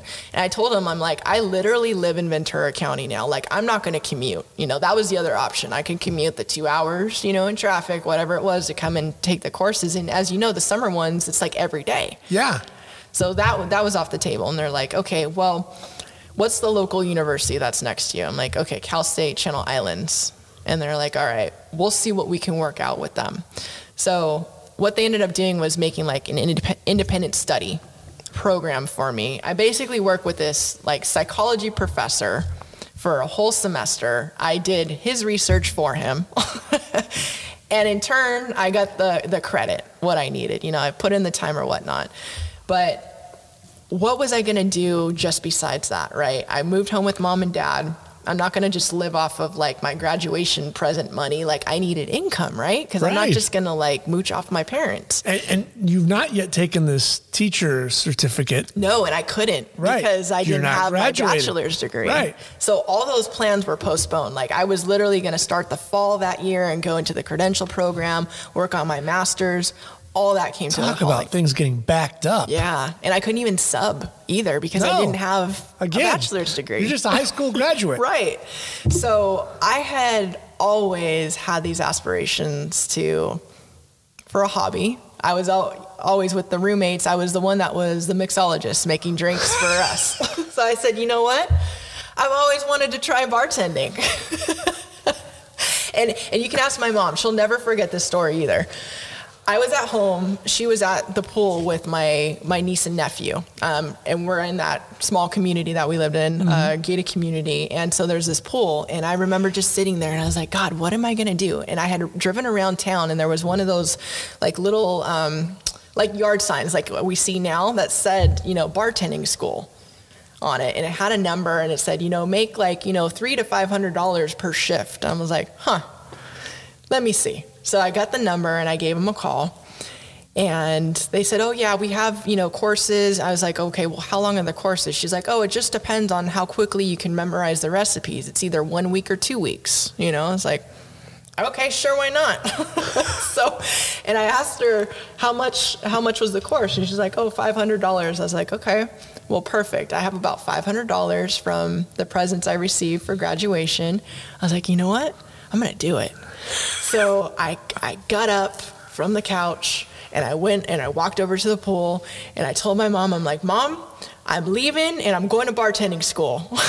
She's like, what? And I'm like, yeah. I'm like, I'm gonna go get my bartending certificate. And she's like, okay. And she saw, like, she'll even tell you to this day, she saw that determination on my face, like I was gonna do something and finally get some kind of degree, right? And so so here, it's not like you told her I was going to climb Mount Whitney. You're like, I'm going to bartending school. I just saw a cocktail with Tom Cruise, and ah, it's going to be me. And I'm sure that's what every parent has envisioned for their child to come back and say, like, Right. I'm going to bartending school. So I just spent five years at Cal State Fullerton, and now I'm a bartender. That $500 degree, right? That Yeah. you end up getting. Oh yeah. my God. So I went. Um, it was this little hole in the wall place, and um, if you've never heard of like a bartending school, they have. It's basically they use water, colored water, to like make make all the different drinks or whatnot. Right. So I got the book and I got you know the resources I needed. It was basically I had to memorize like 200 recipes. And I was so determined. I went to the morning session and the night session each day because there's like, I think there were like 10 classes you had to take all together. So I crammed it all in that first week. And by the next weekend, I went and I took my test and I passed with flying colors. Like, like nothing you'd ever seen. It's and that could either be a good or a bad reason, right? Next week, you're working at the Ramada Inn doing cocktails for a bar mitzvah. Yeah, just about. So, um, and then part of the school is like they would get you connected with you know people that they knew within the community. So they gave me a couple of leads. Some of them were like sleazy little hole in the walls, Right. you know, dive bars. But they need a bartender. Yeah, but I wasn't gonna go there. Right. I was like, you know what? I have a little bit more pride than that Yeah. to start off with. So um, they gave me a lead to a local hotel, and I had even as a little girl, I used to play like waitress and stuff like that, and I was like, all right, why not? Let me let me go try it. And so I went for an interview and talked to the manager, and we talked for a while. And he is just like, yeah, he's like, I'm ready for you to like, you could start tomorrow. And I'm like, sweet. so, so I, you know, re- I go home and I tell my parents, I'm like, oh, this is so awesome. Like, I got something lined up for tomorrow. And they're like, where's it at? And so it's a hotel by us, and it's like a well known restaurant that's over there. It's called Alexander's. It's like one of those that's been around the community for like a long time. And they used to have, like, on the weekends, like nightclub, like dancing, like, you know, high end kind of stuff. And so my parents are like, oh, this is great. You know, at least you're like getting the ball moving on You that. got a job. I got a job. They, I mean, that's what, in the end, they just want you to work. Exactly. So, um, within a month and a half to two months, they were ready to make me the supervisor because they saw my work ethic. and um, you know, it was it was a great experience. It was humbling for me, number one. You know, because it was a huge reality check. All my other friends were into getting real jobs, going to school, or you know, figuring out their life. I, at the moment, was paused um, until I could get that course completed, and it allowed me to focus on me for a change. And I think, even to this day, that job has prepared me to be the principal that I am today. Really? Yes. Is, is when you go into the cafeteria, you're yeah, making yeah little. no, not making drinks in the cafeteria. Jimmy wants a little Yeah, scotch, right. and Sarah likes her martini. yeah, no, but um, it's a very quiet class. They're all very alcoholics, quiet, but very quiet. but the the people skills are what really taught me what I needed to know being a manager and just how, how to deal with people. You're managing people. Yeah. Doesn't matter if they're third grade or they're 40. No, and it's, it's the same thing as if you, you know you take the toy away from the kindergartner when you tell the adult they can't have another drink. It's the same response. so A lot of screaming and yes, hollering. yes, exactly, exactly. But that ended up being you know such a great job for me, and I kept that job actually for ten years. All the way through like La Verne. I had it down here. You had La Verne and the, what was the other, Cal, uh, Cal Lutheran? Yes, yes, I kept it all the way up Was until it that good of a moneymaker? and, and but but also allowed you the flexibility. It did. It did. Well, what, so when I finally, so, all right, I went and I got this job. I finished that course I needed to. Then I finally applied for the teaching credential program. Finished that, got my deg- got my master's degree and my credential at the same time. Then the recession happened. Right. Oh, 2008. no teaching jobs. No. Anywhere. They were dropping teachers Nothing. like Like, left and right, dropping teachers. I was like, great. I've done all this, you know, had all these setbacks. And then I was like, I heard athletic trainers though were hiring like wildfire. see, it was, it was all for that sweet set. oh my God. Yeah. Oh, that's good. Yeah. it happens. Who yeah. knew? No, nobody knew that was going to happen, you know. And then, and I was hard on myself too because I was like, damn, if I would have just did what I needed to do in college and been on the on the path, I would have made it into education before that would have happened. So you were allowing that to beat you up again. Yeah. Yeah, I was. I was. So, and then, So what do you do? yeah, what did I do at the time? You know, It's it was, 08. It's 08. I'm still continuing to bartend. And then, um, But you've but at this point you've gotten your masters. I've got my master's and I had finished my degree, like both of them. So now I can sub. Now, why did you think I need to get my masters? Well, because I was, you know, kind of influenced and told, you know, when you start a teaching position, you get higher up on the pay scale to begin with. Obviously, yeah. sure. Yeah. So that's one of the things I wanted to do. And then plus, like doing the credential program, it's only like, like two or three more classes to get your master's from there. Okay. So, yeah. But then doctorate? like what was that thought? Oh, Did man. you really want to start off right at the highest no, number? Or? no. And and in fact, I remember even talking with my dad, like when I was done with Fullerton, like I, I'm like, I don't need a master's degree. I'm like, I got my bachelor's degree. He's like, no, like you need to have your master's degree. I'm like, okay. And then after I got my master's degree and I finally got into teaching, so I finally in 2011, um, after being like a part-time teacher, sub, like all kinds of things. That's why I kept the bartending job for so long because I was afraid that I was going to get laid off and have something to fall back on. So I was literally teaching during the day, subbing during the day, and then right from subbing, I remember I'd have my change of clothes in the car so that when I got to the hotel, I would change. And then from four o'clock until 10, 11 o'clock at night, I was bartending. Wow. Yeah. You were putting in some I- hours, young lady. I was putting in some hours, you know, working super hard. And and so that went on for a while until I finally got my own teaching job in 2011. That's when I first had my own classroom. From the moment that I was a teacher, I knew I was meant for more. And I knew that I was not going to be in that classroom for very long because I wanted to make an impact at an even higher level wow. than just the, the 30, 35 kids in the classroom. Right. Yeah, it was just, it was like a feeling that came over me, like what was your first grade? Sixth grade. Oh, Yeah, Jesus. I, yeah, talk about, Good Lord. hey, but at the time you took whatever. right. You take what Yeah. you can. I mean, obviously it's Yeah. raging hormones in there. Oh and- man, and I, I I was intimidated for sure. I'm sure. You know, and and honestly, looking back, you know, it was a very difficult class that year. Like I I almost walked away probably about November. Like I started in in August, in November, I was just like, this is not for me. I remember talking to my aunt because she was, so she was PE teacher, then she went on to be administrator as well. So she had been around education too. And I remember talking to her and I'm just like, I can't do this. Like this, this is not for me. And then plus I had in my head, I had such a high expectation of myself because my aunt was well known in the community and my dad. And I felt like I had to live up to their expectations and Sure. everybody else's expectations of me because, you know, I was like Ernie's daughter or I was, you know, Pam's niece, you know, living up to that. And, and I think that pressure like just got to me. But I stuck in there. Does Um, it make you a better principal that now you know how what young teachers are going through? Absolutely. And especially when there's brand new teachers, I really do take them under my wing. Um, because there's, and it's funny because I actually Googled like the, the, the phases of teaching. There's actually a chart with it. You know, there's so much anticipation, you're going up and up. And then when like September hits, there's a big dip. And that's because of the overwhelm. Like everything's new for teachers. Like you're having to learn everything on the spot, plus you're taking care of these kids, lesson planning, and you have like your credential clearance that you have to go through. There's so many things that you're doing.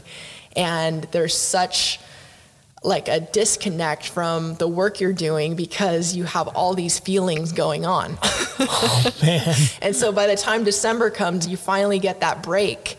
You can relax a little bit and then you you let's be honest here, you use all your breaks to prepare so you're ready for when the kids come back because you're literally just surviving. you mean the principal doesn't make martinis for you, and you guys sit down and have a little drag on a cigarette? No, nothing, nothing. Because I heard she's a great mixer. No, not that crazy one. Oh, Yeah. Jesus. Yeah. So going through all that um, the first year, and then by the time spring comes, you get like that momentum back again, Uh-huh. and then you realize, okay, I can do this. But that first year, yeah, I was I was that close to walking away from everything. But what was I gonna do? And I Bartend.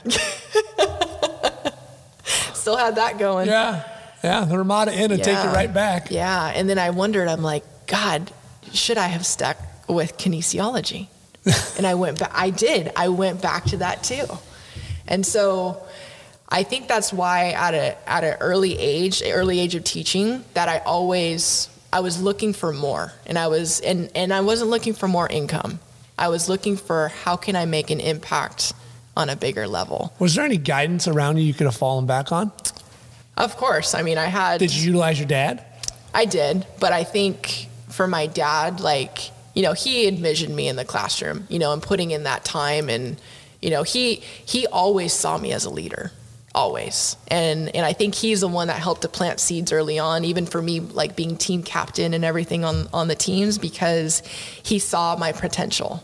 And I think that's what it took other people showing me what I could do in order for me to rise to the occasion. Right. Yeah. And so I, um, by my third year as a teacher, um, I was working at a at a site that was a K through sixth grade site. We were going through construction, Okay. And they were going to turn it into a K through eighth grade school. So they're Ooh, building this whole boy. brand new building. We're going Eighth through, graders. yeah, those middle school kids, right. yeah. So the Girls are like six years ahead of the boys Oh, yeah. in body and everything. totally, totally, that awkward time in everybody's Right. life. Oh God, no way. Couldn't, you couldn't drag me back to that oh. time. or you can come back anytime, Matt. I'm good. I'll send you over. I'll give you a tour. Oh God, junior high. That's Yeah. got to be just. It's a, it's a rough time, and and for that school site, so we were, and not just that school site, our whole district was going through a transformation because they were starting to implement more K eight sites, and they were doing Why? a whole reconfiguration because our district was growing. Okay. Yeah, and so they were trying to restructure because the middle schools were so impacted, they had to have some of the kids go to the K eight sites Jesus. and that first year was was tough because a lot of the kids had come from traditional middle school sites to the K8s and so they didn't have any buy-in like at all you know I remember a, a kid in particular that had a really rough time um, I was on my prep period and I used to help out you know I go in the hallway and try to like help monitor or help any kids that were having like some behavior issues and things like that and there was this kid I was walking with just to talk to him to see what was going on and he's like, I just don't feel like I belong here. And I was like, Well, what do you mean? He's like, Let me show you something. So we walk all the way, we're on a second story building, the brand new building. We walk all the way down to the end of the hallway, and there's this window that faces out to the street. And then we have a, our marquee is there. And on the marquee was the logo for the school site. And below it, it said elementary school. And I said, and he's like, that's why. And I'm like, you know what? I didn't even realize that. You know, that these kids, like, for something like that to even feel like he feels like he's with little kids now, Right. you know, coming from from the middle school site. And so even that story, like as I got into later on being an administrator, like I took that part with me and realized how important branding is when it comes to being part of a culture. Absolutely. It's funny how that kid had the insight and no other adult did. Right. Right. You know, yeah. I'm 13 and why am I with these six year olds? Exactly. And so after talking with him, I had decided that I, and it wasn't just because of him. Like I had already Sure. decided, like, look, I want to help this school out because that the school was crazy that first year. We had all kinds of issues and this and that. And I'm like, I'm ready to step up as an administrator and make a difference. And so I had gone to um, another master's program. so this is master's number two for my administration credential so that I could be an admin. And so within nine months, I had my admin credential and I was ready. So I applied for a job. And luckily, they did give me a job at the same school site that I was at. Wow. Yeah, which was awesome because that was the school that I wanted to help out. And with our team, we turned that school around within two to three years. They like that school has been a powerhouse within the school district now, which is awesome to see. But again, like going back to my history now, right? So I had that experience at Oxnard High School. I had that experience at Fullerton. And now I've had that experience even being a professional where I go in and I know like I can help that team get to where they need to be. You love to rebuild. I love it. I love it. Yeah. And so that led me after a couple years I and again, I'll I always like say I'm never going to and then I end up saying guess what I'm going to do. so first of all, I said I was never going to be an administrator, which I did. Bingo. And then I said, I'm never going to be a principal. I don't want that kind of responsibility.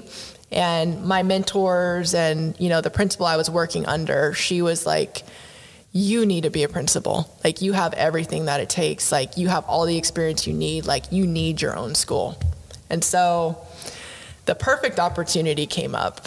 Um, one of the uh, one of the principals was retiring, and this was a school site, so it was also a K five K six site, Okay. and they were in the process of rolling up into a K eight, very similar to the school that I was at before. oh boy. Now, what's so special about this school is that in 2003, my dad opened this school. Wow. He was the principal. And so he opened the school. He was there for about three or four years. And then my aunt was the next principal of the school. and then after she left, um, because they had her go on to another school site, another principal came in, and then another principal, and that was the principal that was retiring. And then this opened up. And so I said, you know what? now I'm going to do it. Now's the time. You know, I thought that I would be the perfect fit because I had gone through all that experience of building the the last site that I was in and then having the opportunity to pass on, you know, I guess you could call it like a legacy now too, right? That's what people say, you know, because my family was there before, but to be able to put this school, you know, back to the way it needed to be and also to be able to make it a powerhouse within the district. So that's where I've been for the last 3 years now. What are the chances that father and daughter principal at the same school, the one in which he opened, and now you've you know helped convert to a different level? Yeah. Yeah, it really special. I mean, I you know, I didn't know if they were going to give it to me just because of, you know, politics, of Sure. course, within education, but, you know, I Wait, there's politics in oh, education. man. wow, I never would have guessed. yeah, but if anything, you know, especially because my dad was in the district and he was a board member, like I feel like I've I've had to work even harder, you know, just to prove myself. And I always disconnected that. Like I never wanted to be seen as like, oh, well, just because she's you know the board member's daughter, this is why. Like Right. no, like I had I had so many hoops and hurdles, you know, that I had to get through. And and in particular, when I first wanted to be an administrator, so technically you have to have five years of classroom teaching experience, right? Oh, So remember in 2011, I told you that that's when I finally got my full time teaching experience. Right. Before then, because of the recession, I only had part time teaching jobs. So those don't count uh, towards your years of experience unless it's like 75% of the year or higher. And one of the years that I was a part time teacher, um, I would have made that 75% mark, but my dad and my grandma were in a very bad car accident. And so I took time to be by my grandma's side because she was in the hospital and, you know, just taking care of her. And I just felt because I was the person in the family that didn't have like a full, real job, like I could take some time and, you know, be by her side. right. So when I applied for the assistant principal position on on the um, the information that they had for the job, the description it said that they that you needed three to five years of teaching experience. So that's why I applied for it, and I ended up making it all the way through to the final round. And they at the time they selected three assistant principals because that's what they needed at each of the sites. Well, we ended up having to get a waiver for me because I technically had 4.67 years of experience and not five. And so there was all of this political warfare, you could say, you know, especially with other board members and, and so forth, because they thought I was trying to get a free pass because of my dad. And it wasn't. It's because I technically didn't have Right. the amount of years um, that I needed on paper. But I, I did have the experience, but due to the recession and everything that went on and with my grandma, I never got that fifth year. You didn't get the completion. Yeah, but I had I had the experience. You know, I knew I could compete. I knew I could be up there with everybody else. Wow. Yeah. So Let's hold it real quick. so now that you're a principal Mm-hmm. at a place, what kind of a responsibility you think you got to take in? Because now it's different. Running Yeah. a class of 30 kids, sixth graders, or you name that grade, to now running a school. Your responsibility as a teacher is kids. Now your responsibility are kids, teachers, whatever other staff that's there, budgetary, like, Yeah. and you got to work with a district. I mean, were you thinking I'm ready to take this on? I don't think I was ready for that part, to be honest. Because right, because there's a Yeah. lot of back end. Yeah, you know, I was, I knew I wanted to lead. I wanted to like, you know, develop and do all these great things. But yeah, there's also like the housekeeping part of it, right? And, Right. And And- managing. yes. Yeah. So, and that's the hard part about being a principal because, And parents, yes, you forget right? that. That's a huge Right? aspect. 30 kids got roughly how many parents? Now right. you've got thousands yes. of parents. Yes. Yeah. And as a classroom teacher, you, you know, you close your door and you have your 35 kids and that's your world. And as a principal, my doors are 800 students, 100 staff members. You know, it's, it's big. It's Right. big. It's a big responsibility. Um, and was I ready? I don't think I was ever ready. I don't think I was ready to be a teacher. I don't think I was ready to be an assistant principal, and I probably wasn't ready, you know, to be a, a principal. Like I thought you in were my going to say own bartender. Mind. Yeah, bartender. Because you started to say, "But," I said, no, I think you're bartending, you're yeah, fine. Yeah, but I think what I'm always ready for is the challenge. That's what I, and I think being an athlete, that's what we're accustomed to. Is like we rise to the occasion, we rise to the challenge, and that's why I feel like any area of my life, like I'll be ready because if I'm determined and that's what I want to do and that's what I want to see succeed, like I'll make it happen. I'll figure out a way. What's your biggest challenge wearing that principal hat? Oh, many. Um, I think the biggest thing is having to be on all the time. Like, like it doesn't shut off, even when I go home. Now, are you at the same uh, school now that you started as a principal? Yes. Yeah. Okay. Uh-huh. Yeah. Same school that my dad was at Right, and everything okay. like that too. Yeah. So, um, What's it- the What's the makeup? Mostly Hispanic. No, it's a mixture. Okay. So we have, um, but in a, in our um, district, it is predominantly Hispanic. So Right.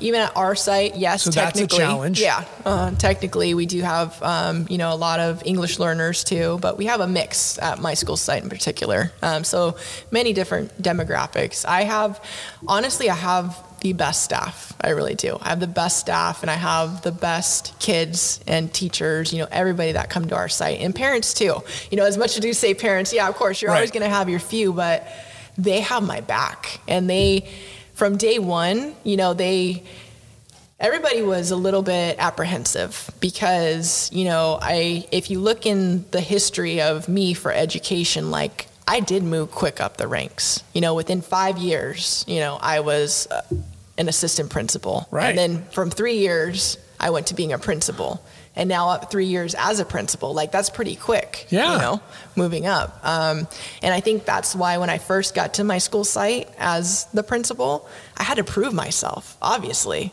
you know because even now people don't know i'm the principal No. because i'm I- young right. i'm you know i'm always out there if I'm doing casting, you're not my principal in my TV show. I'm sorry. Right. You're 35 years too Yeah, young. yeah. Like you just, it's not you. I'm sorry. Yeah. I'm going for something straight out of LA casting.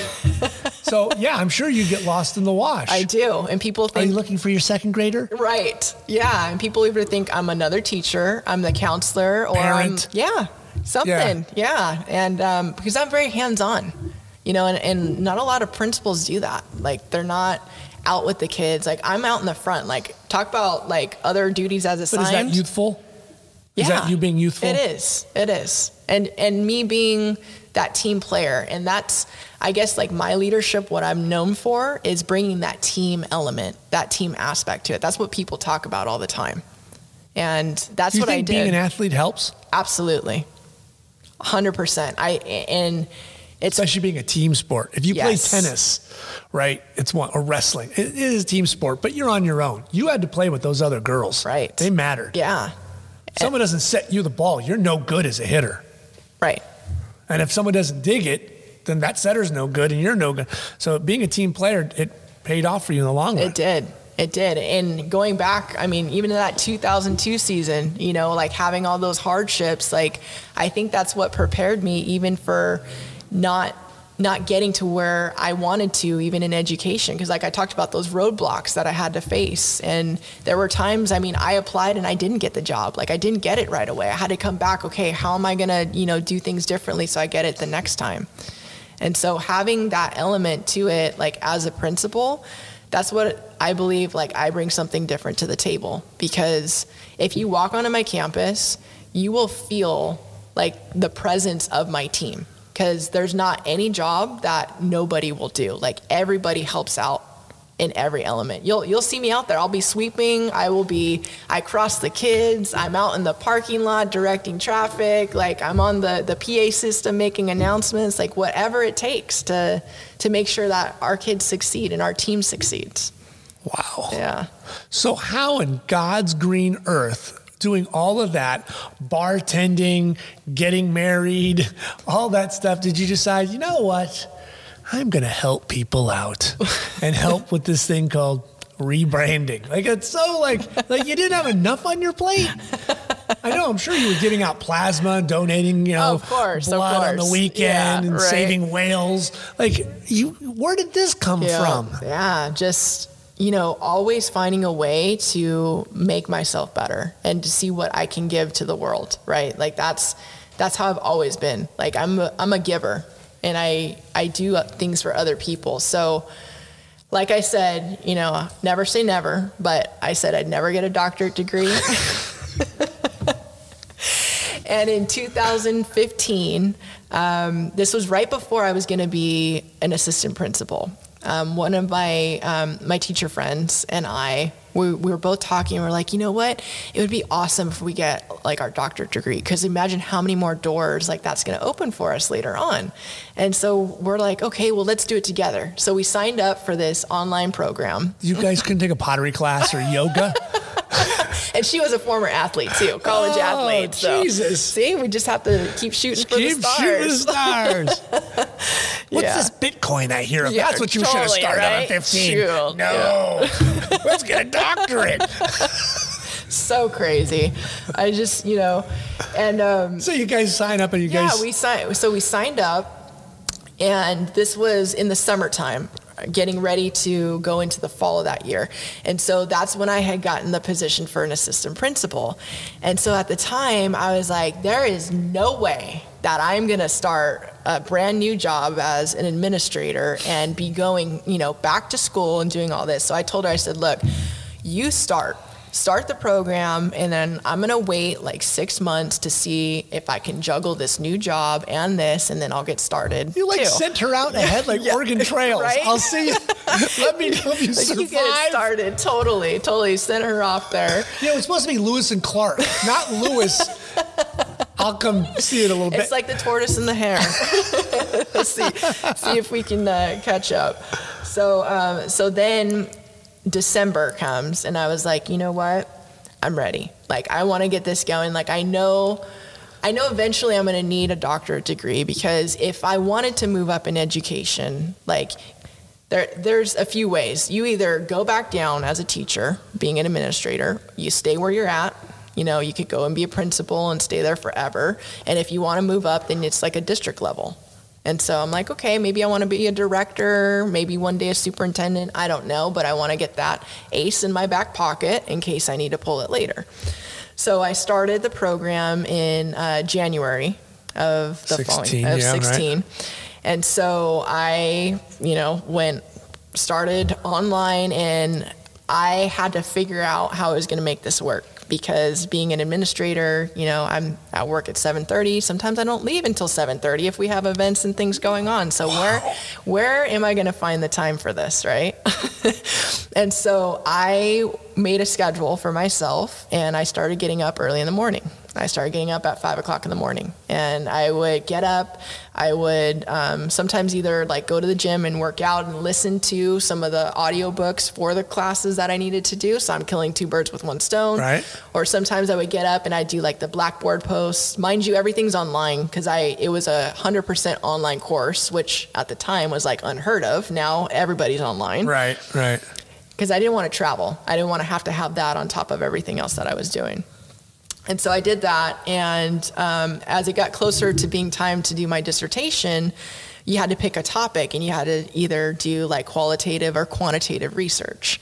And so I was like, huh, I wanted, at first, what I wanted to do was look at administrators who used to be former athletes and how they have been successful within their school sites because I knew within the county, you know, getting to know other people, I knew a few people who used to be former athletes, and it seemed to be all of their school sites were doing awesome. They had their shit together. Right.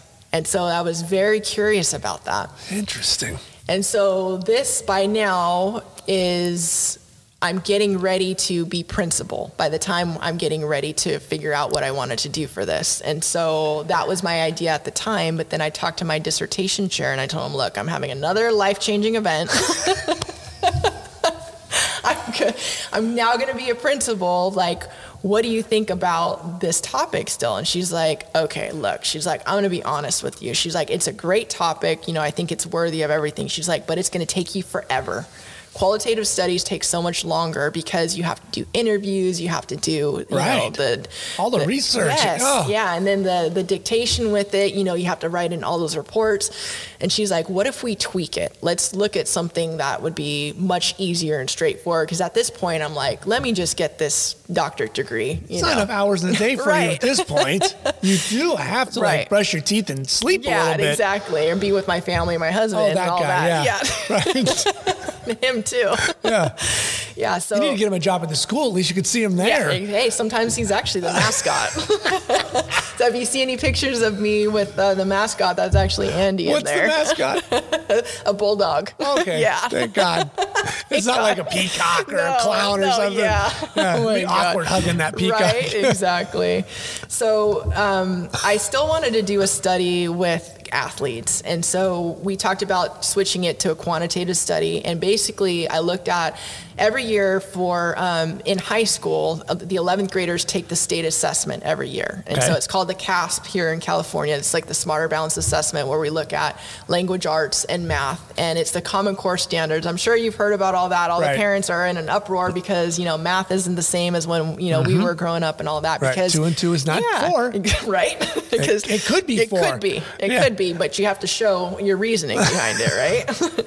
and so, having um, having that said, athletes, as you know, bring something different to the table and they're able to figure out harder things because of their experience on the court. So I was really curious to see how athletes perform on this more rigorous test because it's not just like when we were going to school, you know, A, B, C, or D, select one. Like Right. you actually have to apply yourself. And so I looked at a local high school and I did research on an 11th grade class from a couple of years ago and I did all my research on that and found that in both subject areas, every single time the student athletes outperformed athletes who did not participate in sports. And I looked at elite, I looked at varsity only athletes.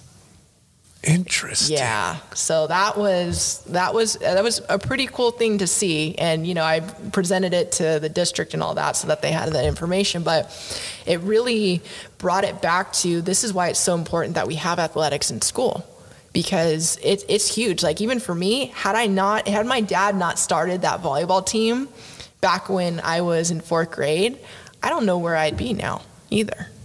I don't know if I would have picked it up in middle school or, or high school, you Mm-hmm. know, and not had that exposure that my aunt gave me when I was five years old. Right. You know, even- because if she hadn't have played, she wouldn't have been able to give you that exposure. Right. And so that's what first started to plant a seed for me that I needed to do something even bigger with this information. And not only that, like, what could I do with the athletic community again? Because I really, I, I, I miss being part of the athletic world. You and did, I didn't kept you? growing, going back to that. Athletes can't leave it. No, you know, and even at my school sites, like I, I built these huge athletic programs. Like when I was an assistant principal, I left a huge program behind like that I b- had built over there. That's so funny. Like the athlete can never leave the athlete. Nope. They just still want to do something. Exactly. And so when I finished, um, I had a hard time like with some of the writing. So I found this guy online. His name was Dr. Guy, and he had like an online course to kind of help you with some of the chapters because some of the chapters are like really intense that you have to do within the dissertation. And so I'd worked with God him for a little bit. I know. I just all that scholarly writing. Yeah, it is. Yeah, it's intense. Yeah. It's intense. And so um, after I had finished with him, he's like, hey, he's like, write to me when you're done and let me know when you finally finish. Like, I want to know. And so I had reached out to him on LinkedIn um, because that was one of the platforms that we had communicated with. And I told him, I said, you know, had I not found your program, I don't know if I would have finished. Like, he really just helped me to see things a lot clearer. Like, you know, thank you for all that. And then he's like, "Well, I'm going to send you something in the mail." Okay, like a little a little, you know, congratulatory kind of thing. So he sent me um, this letter and uh, this little book that he had sent too. And in the letter, he also put in there, you know, what are you going to do now with your dissertation, right? I'd put four years, you know, blood, sweat, tears, curse words, everything else, you name it, into this, this like book that I never thought I would finish writing. And, you know, because scholarly writing, it, it's great and all, but it's not how I like to write. You know, Right. it's something that I It's had not to real. do. It's Yeah. not real. Nobody sits around and goes, "Boy, I love to read that Right? novel." Yeah. like, Put a pencil in your eye first.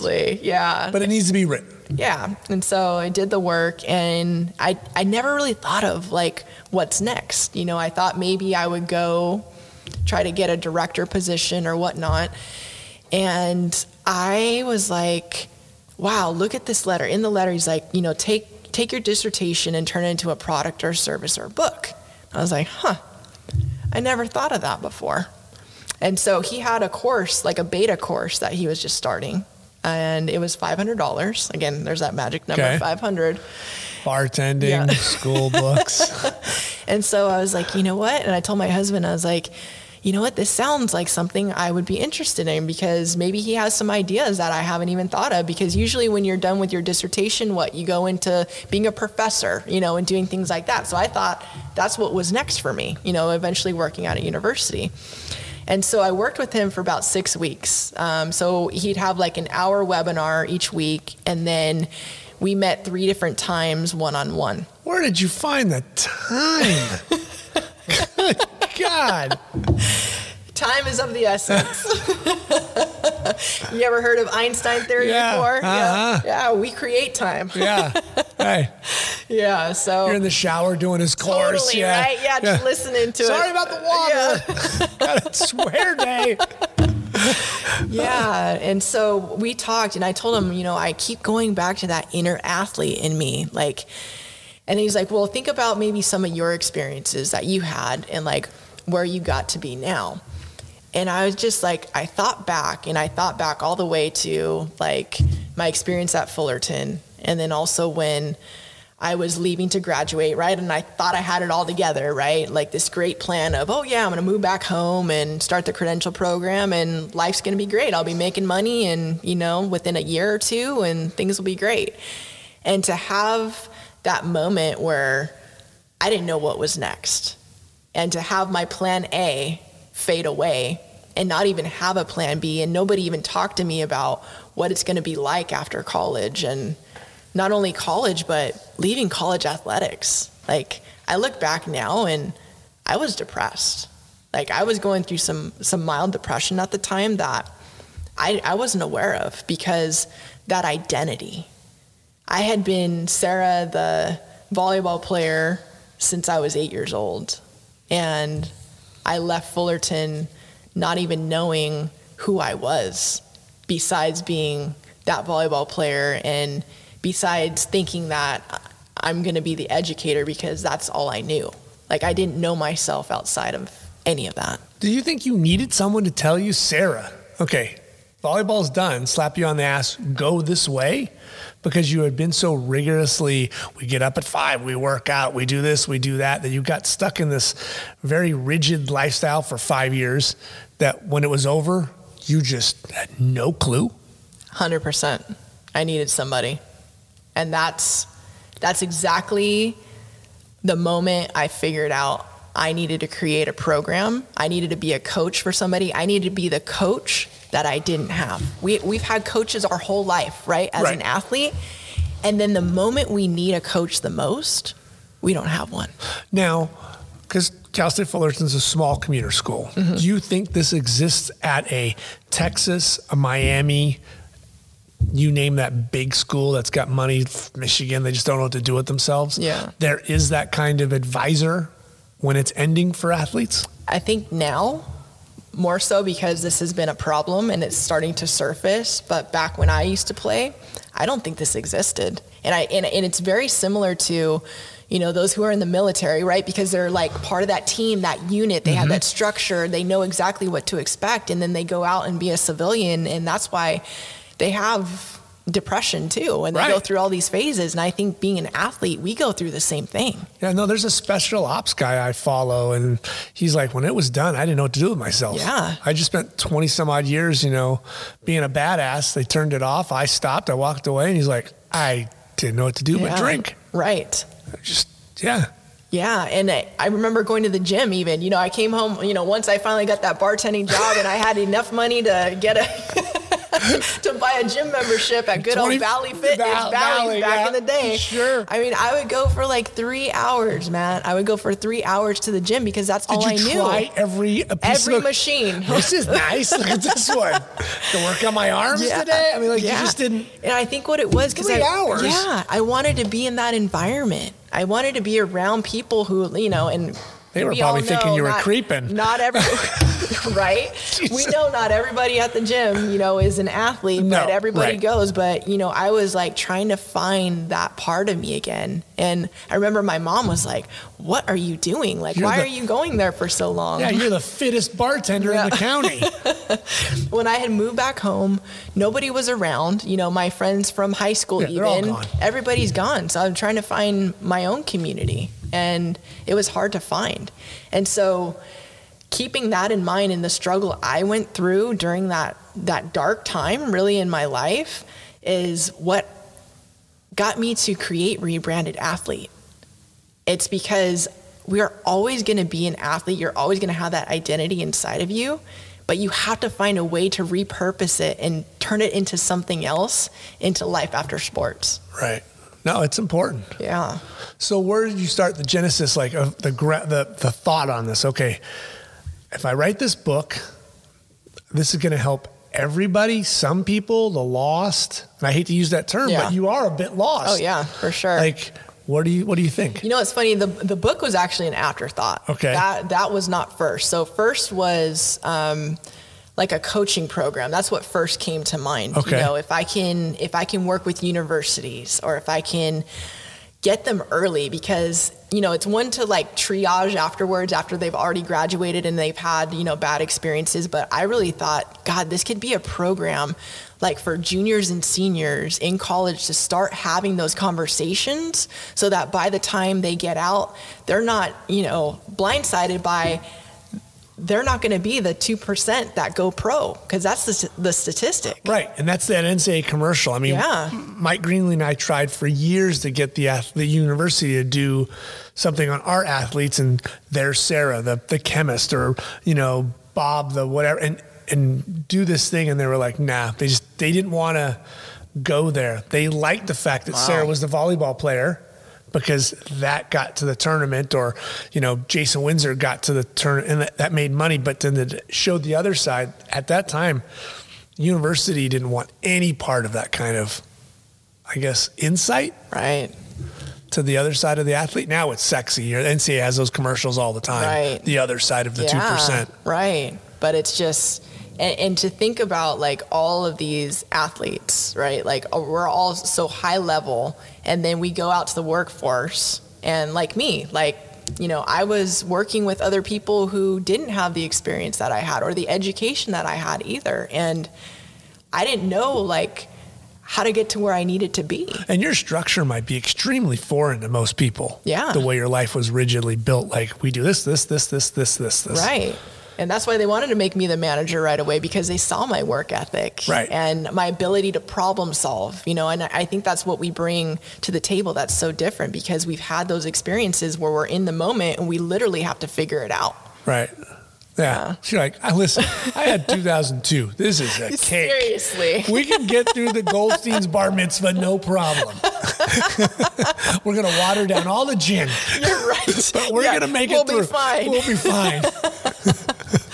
oh my God. It's so, so right. So it is, right? Yeah. Yeah. So how did they, how do universities or anybody take to it in your original thought? Were, were they open to it? Yeah, you know, uh, they are, but the funding, you know, so that's that's the whole thing is like what they want to spend their money on. And I think Right. for the investment, like the the buyback from it, I mean, you're going to if you're if you are recruiting top level athletes, you need to be thinking about them beyond sports too because not everybody's doing that.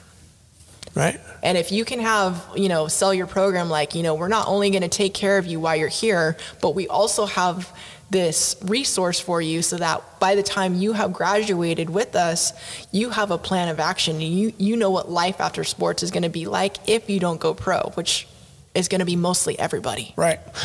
We'll take um, baseball. You have Jason Windsor, same time you were there, right? Total stud, uh, MVP of the World Series.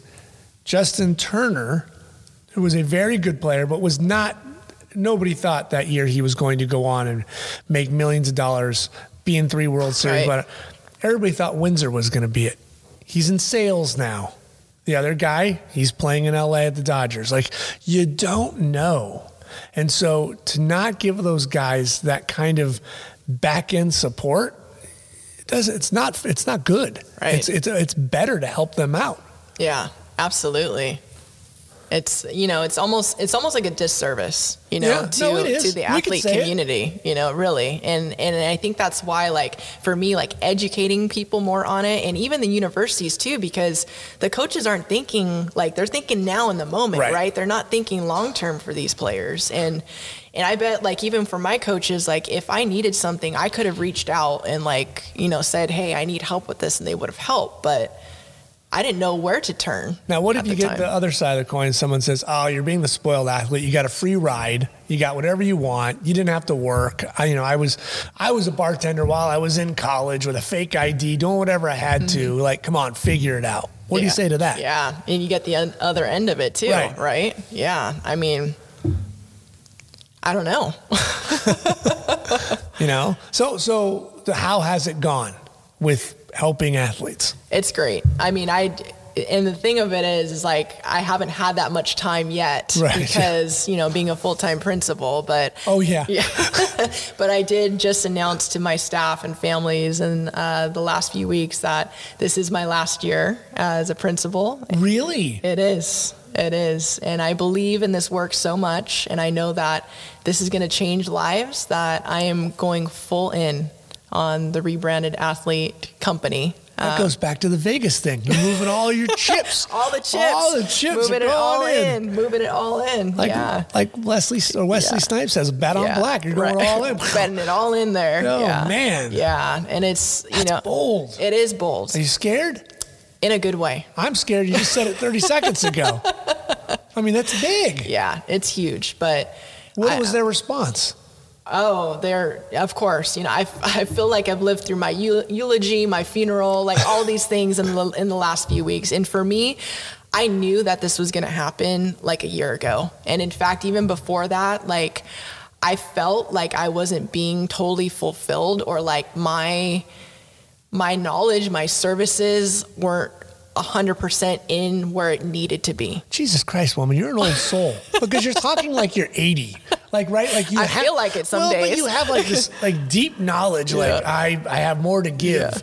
Yeah. I mean, for the love of God, that's that's a bit of long, deep thinker to think Yeah. that. Yeah. That well, there's all more- that schooling probably helped, right? and that and bartending. Yeah, that's you. No, let's not shortchange. yeah, the- no, not at all. but that's huge. Yeah, yeah. And I just, you know, I've been looking for something that I've been as passionate about as I was as a volleyball player, like as an athlete. Like everything that I'm going to be coaching my clients through is like exactly what I've been through. Like how you find your your purpose, how you find your potential and your path and and have experiences outside of just being that athlete because most athletes go into being a coach they go into sales they go into these Kinesiology. things, kinesiology you know things that are easy things that they know and if we're not aware we don't have like our sensors up we could get backed into a corner Well, okay, so you and I, we meet. We're on an elevator. Give me the pitch. What? What? Right? I'm about to graduate. I played baseball. What's the pitch?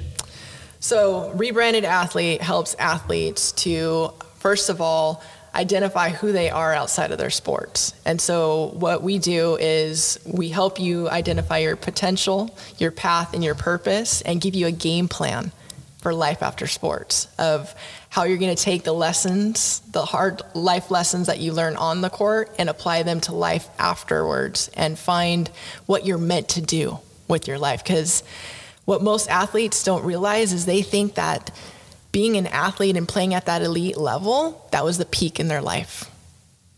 You're, you're going to have so many more peaks, Right, but you yeah. have to find what it is that's going to drive you and get you up each and every day as much as your sport did. And what happens with athletes, and even for me, like as an educator, like I feel like it didn't matter what I majored in, it didn't matter what job I went in. Like I was going to do well because that's just who I am. Like I'm driven, right? Yeah. But if I'm not totally 100% passionate about what I'm doing, then I don't feel like I'm living my life to the fullest. And for the last few years, I don't feel like I've been living my life to the fullest. I think I, I got backed into education, but I found a way to create a new extension of me as an educator. Wow. Do you think the D1 football player at Florida State has a bigger challenge than the female lacrosse player at Cal because maybe you know he the football player has maybe just doesn't have that potential and the lacrosse there has never been so maybe she's got her idea of like yeah i'm going to go into marketing and he's like oh i don't know what i'm going to do i've only been a football player Yeah. who's got the bigger challenge Well, I think I think what it comes down to, like either one is going to have a challenge because that's their identity, right? Right. But it's also your exposure, what you've been exposed to, and the experiences that you've had. And it- like even even selecting a university, right? Like you have to go and you have to see like is this is this something I want to do? Is this a fit? yeah because most of us like we get our degrees and we think that's going to be a good fit you know and and we're part of the generation now like we can continue to pivot you know we can continue having ways and different different jobs different career opportunities because honestly because of the internet now I, i'll have to say Right. you know so many things that bring us together and that educate us beyond just a degree what advice would you have given 18 year old sarah I would have I would have told 18 year old Sarah that even though you're going to go through some hardships, you're going to figure it out. You're going to figure it out along the way, and you're going to find where you're supposed to be. So don't don't get discouraged. now what do you give that same advice to sarah five years later what's that advice Five years from No, from from, eight, from the 18 year old to now the I'm getting I'm reading a yellow Oh. letter in front of a mailbox and there's a party going on and I'm like reading it six times because it looks like it's in Latin. So that Sarah, I would have told her that you need to get your act together that last year. no, but the same thing. Like you're like things are going to happen in your life, and it's not. It's not. It's about how you react to it, how you respond. How good were you with time management as an 18 year old? As an 18 year old, not very good. You know, I mean, I wish they that I wish that was almost a course before. Yeah. You know how they had the um, meet the meet the AD class, all the freshmen, Yeah, all the. uh-huh. I wish there was like a breakout session on time management. yeah, yeah, because if those athletes, students that get it, almost 100% Right. succeed. Those who don't, it's just an uphill battle and they're carrying a boulder. Like Right. it's just a battle. right. And Yeah. what you got away with in high school does not happen in college. No, not at all. They don't care if you don't show up. The school didn't care you didn't graduate. They just sent you a yellow letter. Right. But in your freshman year in high school, there would have been a detention sent out. You would have called your mm-hmm. parents. You had to come into the assistant principal's office. At a university, it's a check. Right, Period. right, Done. You don't come, we'll find another Sarah. right. She doesn't come, we'll find another one. Just reload. Exactly. Time management is such a like Oh, it's huge. underestimated, super important thing. Right, right. And that's, you know, and we feel like we don't have enough time all the time, you know, and I, I know you're asking, like, where do I find the time and space? And like, I feel, you know, because I've had like these jobs of being a principal and things like that, like, I've had to figure out how to manage my time. And now going into being an entrepreneur, it's like, a whole new breath of fresh air. Like I can create my schedule and I can and and the other thing is like I can do and I can make an impact in what I want to do and make a difference. So, how was the process with the book? So the book came about. Um, so there's a small community of athlete transition coaches, which I found, of course, through all this research as I'm doing. Um, and God bless Instagram, you know, because it's You just found them on Instagram? Yes. Other than boobs and puppies, that seems like there's nothing else. hey, you're just looking in the wrong I got a section. Matt. hashtag what? Yeah. Coach insisted. Like, I, I get the Labradors and I'm that done. I just That's spend funny. hours looking at No, retrievers. Oh, isn't it crazy when you go down the rabbit hole? Oh my God. Oh, that's the best cute looking chocolate yeah, lab I've totally, ever seen. Totally. You found him on Instagram. on Instagram. Yeah. And so um, I would have thought LinkedIn, if anything, just to, Yeah, well, LinkedIn has them too. Right. But yeah, Instagram is that's where I actually first started doing research to see if there were any other people doing like, you know, athlete after like like whatever it was at the Right. time I was researching, and then it was like transition that kept coming up. I'm like, okay. And then uh, there's this guy Taj. He's you know awesome. You, you would love to talk to him, but um, he- Taj? Taj, yeah, Yeah. Taj Deshawn, and he is it's a good name. Sounds like he's going to help you right there. He is. He is, and he uh, is a former football player um, from Stony Brook University. Okay. And so he went through the same kind of thing too. You know, afterwards, got a job in sales, and you know, wasn't able to get on with his life or be fulfilled. And he's, I, I guess I call him one of the pioneers of athlete transition coaching because he started back in like 2018. 2019 um, with his own coaching platform for it. And so he's a guy that I follow on Instagram. And I saw that he was doing like a story because he was working with um, a publishing company at the time and just writing his own book. And he put it out there. He's like, yeah, first people, you know, 10 people reach out to me, you know, I'll get you connected with, um, you know, like a initial call just to see what it was all about. And I was like, you know, I never, I always said I would never write a book. So here I am again. Those are really dangerous words right? for you. I know. Good Lord. I'm never going to wrestle an alligator. Live next week on Right? Instagram. Yeah, totally. Jesus, woman. Yeah. Come on. So here I am, and I, you know, set up. A, I reached out to him, and he was like, you know, he's like, I already had ten people that reached out to me. He's like, but I couldn't sleep knowing that, you know, I didn't talk to you, you know, about this. So he's like, yeah, let's set up a call. So I talked to him, you know, we hit it off right away. You know, heard his story, he heard mine, and he just told me about his experience with writing the book. And he's like, you know, he's like, think about it. He's like, this is going to open up so many more opportunities with you, especially if you want to like connect with universities. It just gives you like that validation. And I was like, all right i you know, thought this would be pretty cool to do. So, um, the process didn't take me too long. It's just been the refining of everything and, and the timing as far as getting it out. But Did you yeah. enjoy the process? I did. I did, you know, and, and I was so disciplined still with writing that dissertation in the morning. So guess what time I was writing this book? 5 a.m. 5 a.m. at Bally's? Yeah. at Bally's at 5 in the Yeah, morning. On the treadmill at an elevation of totally 15 degrees. Totally. You're trying to run. Well, you know what? The, the cool part about that publishing company is that you can actually record yourself and they will dictate it for you too. Oh, that's Yeah. gold. Yeah, so if you ever think about writing a book, Thanks. yeah, self-published in 30 days is who I went through. So Wow. Yeah, we're in the, we're in the in the middle of it right now. So the book's called Pivoting from the Game, and it's essentially wrote kind of like it's the program that I developed, but I wanted to be able to give something at an affordable level and and get it into more athletes' hands. When's it out? It should be out next month by June, by the end of June. Um, if Where not, can they find it? So you can find it on sarahlepebooks.com. Okay. It's also on the rebrandedathlete.com website, and there's a link on there for books. So it's all pre-order right now. Okay. Um, so that's book one. Can they find it on Amazon? It will be. Okay. But it will be That's more a- expensive on Right. Amazon. So if you want to get the pre-orders and order it from me, it'll be a lot cheaper. Okay. Yeah. So that's book one. Book two. Wait. that- Two. Two. Yep, that's two, Matt. Shouldn't you just do one, do the tour, and then do two?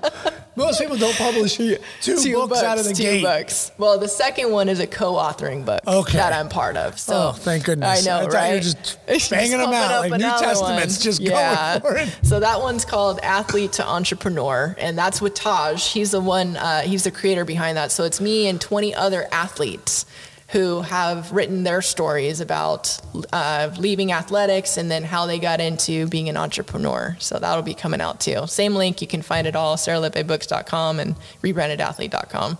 Wow. That is awesome. Thank you. and you're on Instagram. I'm on Instagram. Yep, at rebranded athlete. We're Twitter? also on uh, Twitter. Not so much. I have an account, but don't use it very much. Okay. so much. But Facebook, um, same thing. Rebranded athlete, and then LinkedIn as well. Okay. Yeah, you can find me at Sarah Lepe. And you're controlling all that and social right, media yeah, and the right whole now thing, controlling the it. website. And Yeah. The idea though is to grow this into a team. You look really healthy for a person that sleeps about 90 minutes a day. Must be Is that the third book? it will be. Must be that uh, that vegan diet I'm on. Oh, good God. You have time to eat? Yes. Oh. Yes. I thought you just maybe put the food against I your face and fall asleep for 30 oh minutes. man. Yeah. That Yeah. is incredible. Thank you. I am so proud that, that you were able to pull that off and you're still doing it. and Thank you're, you. Like slowing down is not in your vocabulary. No, no, it's it's not. But you know, it's going to be a different kind of pace now. You know, with, Oh, right. I don't buy that one bit. one bit. Not a chance. Oh uh, my God. Yeah. So, what's the future? After you say thank you, school, and, and are you just nine to five and just Nine banging? No, but nine yeah. to five banging this Got it. out, working on the, the next step. So July 1st is going to be, you know, when I'm totally have left education on my own. On my own, um, I'm going to do a little recharge for myself. So I'm going to give myself a couple of weeks to just totally disconnect and get refocused and be ready. And then I'm looking to start my next group. My next coaching group is going to start uh, July 19th. So um, there's also a link on my bio if there's any former athletes that are listening that would like to be part of uh, my coaching program. It's a six week course, and by the time you're completed, you walk away with a complete game plan and action plan of what your next steps are, and you are comfortable knowing what your purpose is and your path of where you want to head next. Are there any bartending tips in that six week Right? You program? know what? That should be a bonus, Right, added bonus right. in there. right. If, if you sign up now, Yeah, no, it's so funny because you know most of my most of the clients, you know, potential clients, the people I work with, like they're so fixated on I need to have that perfect resume or I need to have you know the perfect cover letter after after you're done. It's like it's so much more than that. And as so much more. and as athletes, I mean, honestly, like if if I were to go back to my resume, like when I completed, like I probably have like Golden Spoon because I worked there for a little bit. Everybody in Orange County knows where that's at. Does that exist around here still? Gotta have Yeah. that on your resume.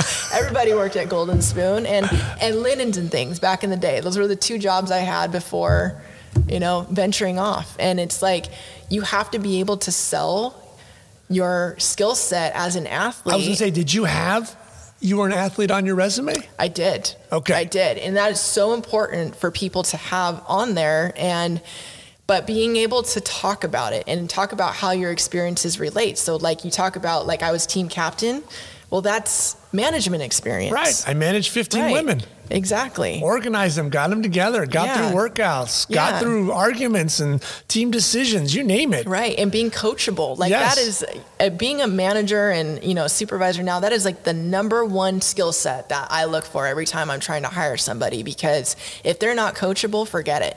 Right, You know, it's not worth it. It's not going to work. And so, being able to you know say that you've had these experiences and what you bring to the table, and plus enthusiasm, right? Like athletes. Usually are more outgoing. You know, you have some of your introverts, but they're usually more outgoing and you have no choice. Help, yeah, Yeah, you got to. yeah. Thank you so much for the time. this has been unbelievable to like dive into this story and find out more about you. It's I'm so happy for you. Thanks, Matt. This was, you know, blast from the past, and I really enjoyed talking to you today and seeing you for the first time in ages.